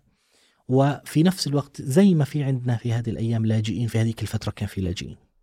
كان في لجوء كان في أحياء طلعت في في دمشق على سبيل المثال في أحياء كاملة طلعت من وراء اللاجئين اللي طلعوا من فلسطين في هذيك المرحلة. مم. وفي نفس الوقت كان في كمان كان في مقاومة شعبية. يعني لما تيجي تقرأ عند ال ال الرحاله الأوروبيين اللي كانوا يجوا يكتبوا فعليا إيش اللي كان يصير في هذه المنطقة بيجي بيحكوا لك عن مثلا عن الخليل. بيحكي لك عن اللصوص اللي هم مين؟ اللصوص والقطاع وهذول اللي هم مين؟ هم مقاومين فعليا. زي ما بسموه مس المخربين. أيوه بالضبط المخربين هذول اللي كانوا يقطعوا الطرق وكذا وإلى آخره اللي هم مناطق جبال الخليل وغيره كانوا مطلعين عينهم لل... لل... خلايل مش سهلين من يومهم. طول عمرهم ما شاء الله عنهم. فالشاهد في الموضوع فهذا الكلام يعني بدلك فعليا على إنه المشروع كان واحد. أضف إلى ذلك إنه بنية المشروع كانت قريبة بالعكس المشروع في هذيك الفترة كان أقوى. كان أقوى ليه؟ لأنه في هذيك المرحلة أوروبا ألقت بكل ثقلها. يعني أوروبا نفسها بممالكها بملوكها نعم. بجم... إجت وأسست أربع يعني مش انتتي واحد أربع. انتتي عفوا يعني آه، آه، كيان. أربع كيانات أساسية. وهذه الكيانات كلها غير مترابطة فعليا وبنفس الوقت في شبكة بتشبكها. اللي عندنا إمارة الرها كونتية الرها عفوا إمارة طرا... آه، أنطاكيا كونتية طرابلس ومملكة بيت المقدس اللاتينية. فبالتالي أنت بتتكلم عن منظومة أوروبية بالكامل كانت أوروبا نفسها اللي موجودة. وبينهم مصاهرات وزواج. وكله. الآن أنت بتتكلم عن شيء طبعا هذاك المشروع إيش وجه التشابه اللي بينه وبين هذا المشروع في هذه النقطة تحديدا؟ هي ارتباطه بالغرب. بمنطقة غرب البحر الأبيض المتوسط. إنه مشروع أوروبا. غربي كمان. هو مشروع غربي. تم فبالتالي. المشروع المشروع الإسرائيلي اليوم مشروع غربي مشروع ما زال يعتمد على المساعدات الغربية. ومشروع ربط نفسه أصلا بأوروبا والغرب بشكل عام. بشكل عام هو رابط حاله فيه. شئنا ما بين حتى أكيد. أقول لك في كرة القدم هم مع مين بيلعبوا؟ كرة القدم في توصيات في تصفيات كأس العالم بيلعبوش مع شو اسمه أكيد. مع آسيا بيلعبوا مع أوروبا. مع أوروبا لأنه هو بيعتبر حاله هو جزء من أوروبا جزء من المنظومة الغربية ما بربطش حاله فيه بهذه المنطقة حتى وإن ادعى إنه والله هو بده يذوب في هذه المنطقة وبده يعني يصير جزء من هذه المنطقة لا لا هو لا يعتبر نفسه جزء من هذه المنطقة فبالتالي الفكرة في هذيك المرحلة كانت المسألة أقوى ليه؟ لأنه أوروبا نفسها ألقت بكل ثقلها بملوكها في هذه المنطقة وكانت مش بحمله ولا. تنتهي. نعم لكن هذه المرة لا أنت بتتكلم عن مشروع أنتجه الغرب في هذه المنطقة حتى يكون واجهة أمامه. وهذا الكلام حكاه خوسيه ماريا أثنار اللي هو رئيس الوزراء الإسباني السابق حيث قال بكل وضوح إنه إسرائيل تمثل خط المواجهة الأول أمام الإسلام أو المد الإسلامي فعليا وأمام الحضارة اللي أمام الحضارة الغربية. هيك وجهة نظره. طبعا مع اختلافي مع وجهة النظر هذه تماما لأنه إسرائيل لا تمثل الحضاره الغربيه ولا بأي شكل من الأشكال. لكن المبدأ إنه هو يرى ذلك وهو اليمين فعليا الطرف اليميني فعليا يرى إنه إسرائيل تمثل رأس الحربه فعليا في هذا المشروع، فهذا الشكل العام من الخارج، أضف إلى ذلك إنه ارتباطه بالغرب وارتباطه بالمنظومة الغربية كان واضح تماما. بس إيش الفرق؟ الفرق إنه هذيك المرة كانت أوروبا نفسها موجودة. المرة هاي أوروبا بعث من مندوب عنها اللي هو. هذا المشروع. بالتالي ليش؟ ومندوب حتى في الآونة الأخيرة بلشت تشعر إنه حمل عليها وثقل عليها. هذا هو النقطة الأساسية الفرقي الفرق الجوهري في هذا الموضوع اللي بدي أحكي عنه. إنه في هذيك المرحلة كانت لأنه أوروبا نفسها هي الموجودة كان لابد إنها تظلها موجودة بكل قوتها وتقاوم. م. عشان هيك ظلت تقاوم 200 سنة لحد ما طلع آخر جندي فرنجي من مدينة عكا على يد الخليل بن قلاوون أما هذه المرة فهذا المشروع هو أصلا اعتبر الأوروبيون في مرحلة الكولونياليزم وما في فترة ما الحرب العالمية الثانية اعتبروا أنه هذا المشروع هو حل معضلة أوروبية موجودة اللي كانت في في ذلك الوقت مسألة كانت تعتبر عندهم وفي نفس هذه اللحظة كان يعتبر عندهم في نفس الوقت كان يعتبر بالنسبة لهم يعني وكيل إن صح التعبير. وكيل احتلال فهذا الكلام هو نظرة الغرب فعليا لهذا المشروع. فبالتالي متى ما أصبح هذا المشروع عبئا على الغرب بكل بساطة الغرب راح يجي يحكي لك عم حل عني. بكل, بساطة. هذا الفرق بين الاثنين. عشان هيك أظن أنه الفروق الموضوعية واضحة كما هو التشابه واضح. عشان هيك أنا بختلف تماما وجذريا مع اللي بيجي بيقول لك أنه حل المشروع الاحتلالي ال- الإسرائيلي مثل الحل اللي اتبع في أيام الاحتلال الفرنجي. مين قال لك؟ والله إنه يجب أن واحد مرة طلع بيقول يجب أن تتحد الشام مع مصر ومش عارف إيه و... يا عمي أنت هذا مع احترامي الشديد أنت هنا أغفلت الفروق الموضوعية الكبرى بين المشروعين. فالمشروعين مختلفوا تماما إحنا هنا نصنع فعليا فكرة جديدة ونموذج جديد. هذا النموذج حتى في تحرير هذه البلاد وحتى في يعني التعامل مع المشروع الإسرائيلي الآن هذا المشروع فعليا التعامل معه هو فكرة جديدة وأسلوب جديد ويجب أن يفكر الناس بطريقة تتناسب مع حجم وطبيعة هذا المشروع مش مع مش إني أجي أطبق المشروع الأول ولا المشروع الثاني ولا أقول لك لا يجب ان أعمل نفس اللي عمله صلاح الدين ونفسه مع احترامي الشديد هذا كلام حالم هذا كلام ملوش منطق. ملوش علاقة بالنظر للفروق الجوهرية بين المشروعين طيب طيب دكتور أخيرا يعني ممكن نختم في هذا السؤال تاريخيا. كيف ترى احتلال القدس؟ كيف ينعكس احتلال القدس على ضعف العرب والمسلمين؟ هلا شوف؟ وإحنا في أي مرحلة من هذا الضعف؟ شوف سيدي الفاضل في في سنة والله من متذكر أي سنة هلا صرت آه صدر في أظن 2019 ولا 2020 صدر بالنسبة للكتاب آه ماذا خسر المسلمون بسقوط بيت المقدس؟ نعم. أظن 2019 صدر. فهذا الكتاب كتيب هو فعليا اشتغلت فيه أربع سنوات لأنه كنت بحاول أجاوب على هذا السؤال اللي تفضلت فيه. هذا السؤال انسالته من قبل أحد الأساتذة الكرام في يوم من ذات الأيام الأستاذ زياد بحيص وقال لي يجب أن نعرف ما الذي فقدناه لما فقدنا القدس. لازم نجاوب على هذا السؤال. ليش أنا بدي القدس؟ عشان هيك أنا في كنت ترجمة حرفية في بتشعر نعم. في ترجمة إلى ضعف القدس ضعف نعم. القدس من ضعف المسلم ضعف كنت مسمي في البداية الكتاب كنت حتى حاطط له اسم لماذا القدس؟ فلكن تشاور مع دار النشر دار النشر قالت لا يجب أن يكون اسم مختلف إلى آخره. فطلعنا بذلك ال- الجو... ال- الاسم اللي هو ماذا خسر المسلمون بسقوط بيت المقدس.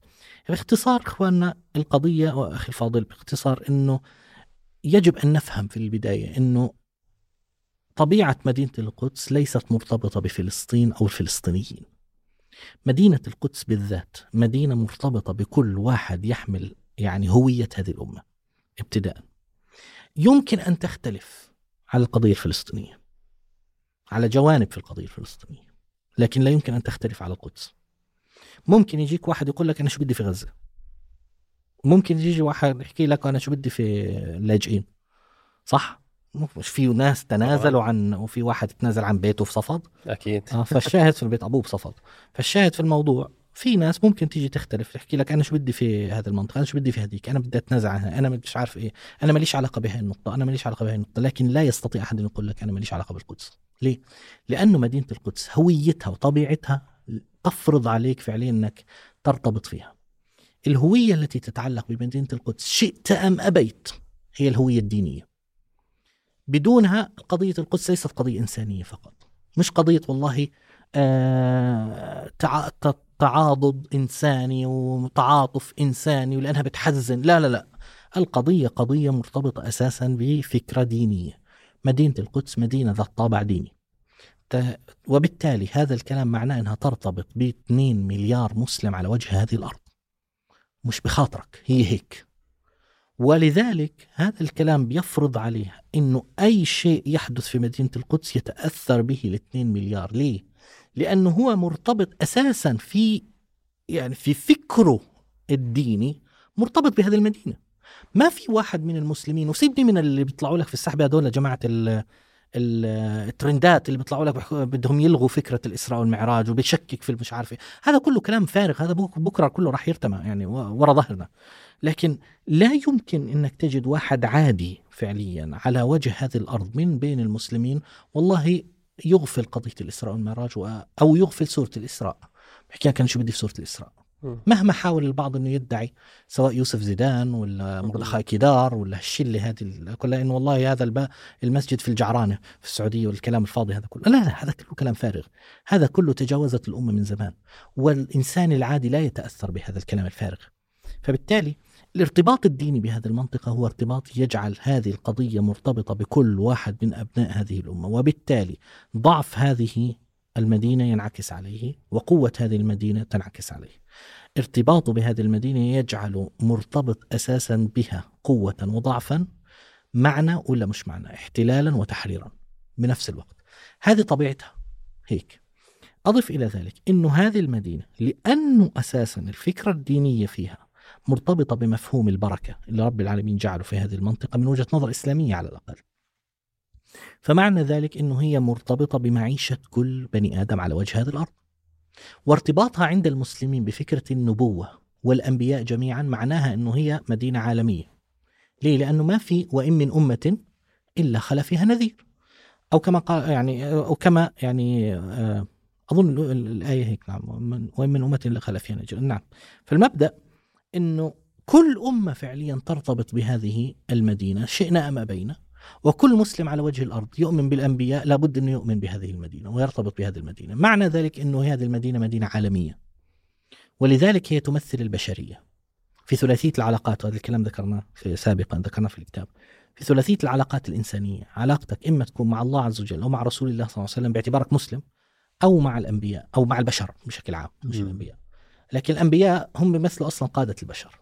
عشان هيك رب العالمين بيقول قوم نوح قوم صالح قوم هود قوم لوط إلى آخره. ما بيقول والله قوم الملك حتشبسوت الملكة حتشبسوت مثلا. واضح؟ فالفكرة هدول الثلاث أنواع من العلاقات هي اللي بتمثل علاقاتك وحياة البشر. إما علاقتك مع الله أو علاقتك مع رسول الله أو علاقتك مع بقية البشر. فهذه الثلاثية تمثلها الأماكن المقدسة الثلاثة. مكة بتمثل علاقتك مع الله المدينة بتمثل علاقتك مع رسول الله والقدس اللي بتمثل علاقتك مع بقية البشر.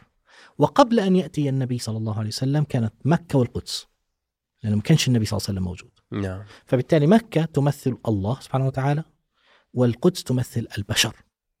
عشان هيك كل البشر لازم يرتبطوا بالقدس. عشان هيك كل البشر لازم يكونوا مربوطين بالقدس.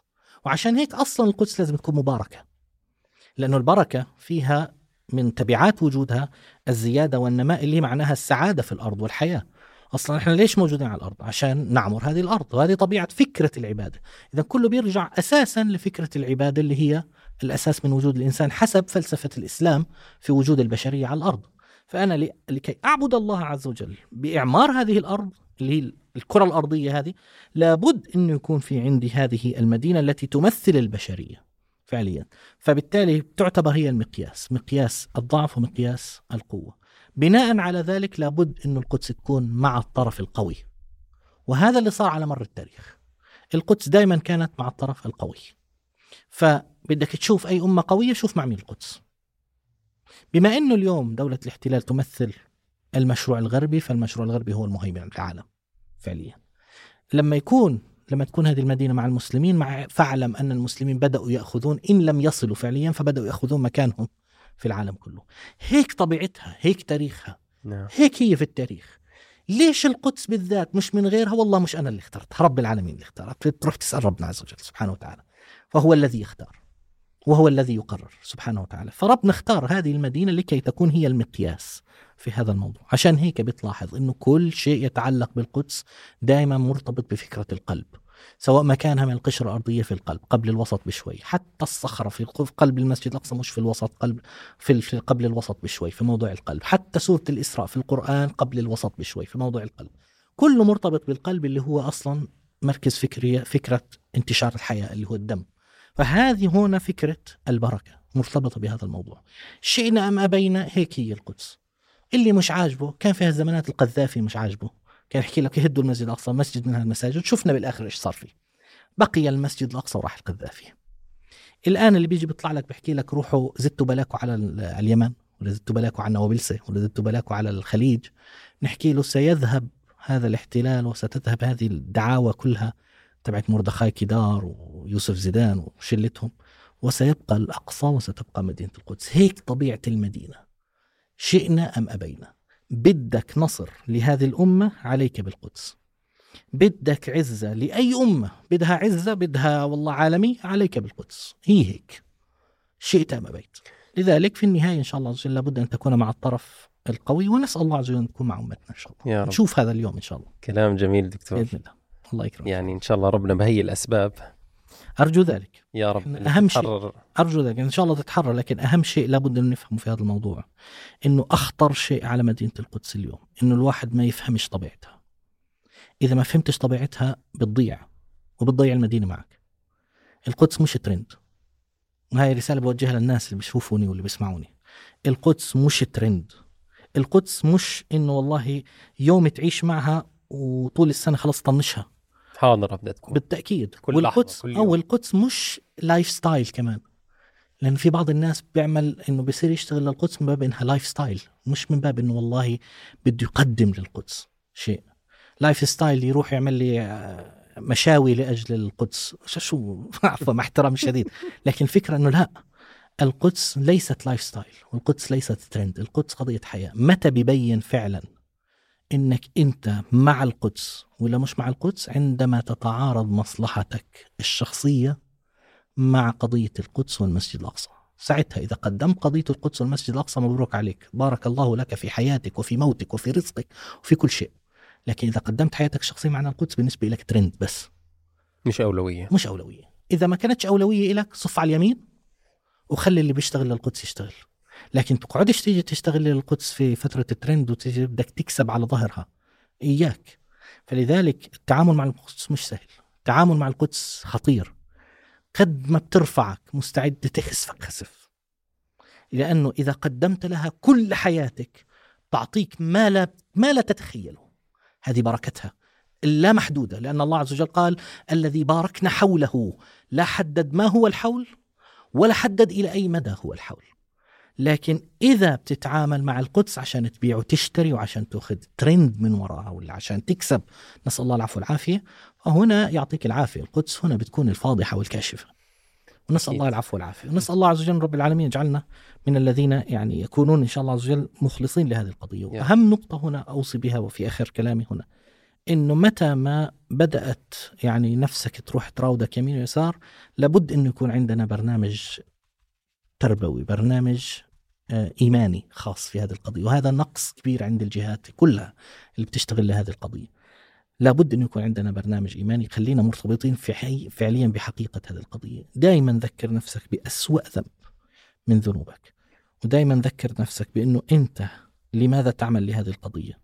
ورب العالمين وين أوصلك مع هذه القضية؟ فإذا دعتك نفسك أنك أنت تعجب بها وأنت بتشتغل لهذه القضية تذكر أسوأ شيء عملته وقارنه وشو كيف ربنا عز وجل يعني غطاه عليك؟ فبالتالي هون راح تتضاءل نفسك وراح تعرف إن القدس أعظم منك. لكن إياك إنك تفكر حالك أبو القدس. أكثر إنسان بتكره هذه المدينة اللي بيسمي حاله أبوها. وأكثر إنسان بتحب هذه المدينة اللي بيسمي حاله ابنها. فلا تكون أبو القدس كن ابن القدس لأن. القدس أكبر منا جميعا. يا رب. الله يفتح لك إن شاء الله. نسأل الله عز وجل يعني نكون من الناس اللي القدس بالنسبة لهم حاضرة دائما آمين. وأبدا وأولوية وإن شاء الله نكون من أبناء القدس. اللهم آمين. نسأل الله عز وجل يا دكتور يجي اليوم اللي ناخذ سيلفي في نص القدس بس سيلفي تغيظ المحتل إن شاء الله. وتسعد أهل ال- أهل القدس. اللهم يا رب العالمين إن شاء الله. دكتور عبد الله معروف شكرا جزيلا على هذا الحضور الطيب. وبارك الله فيك. الله الله. يعطيك العافية. شكرا جزيلا. حياكم الله.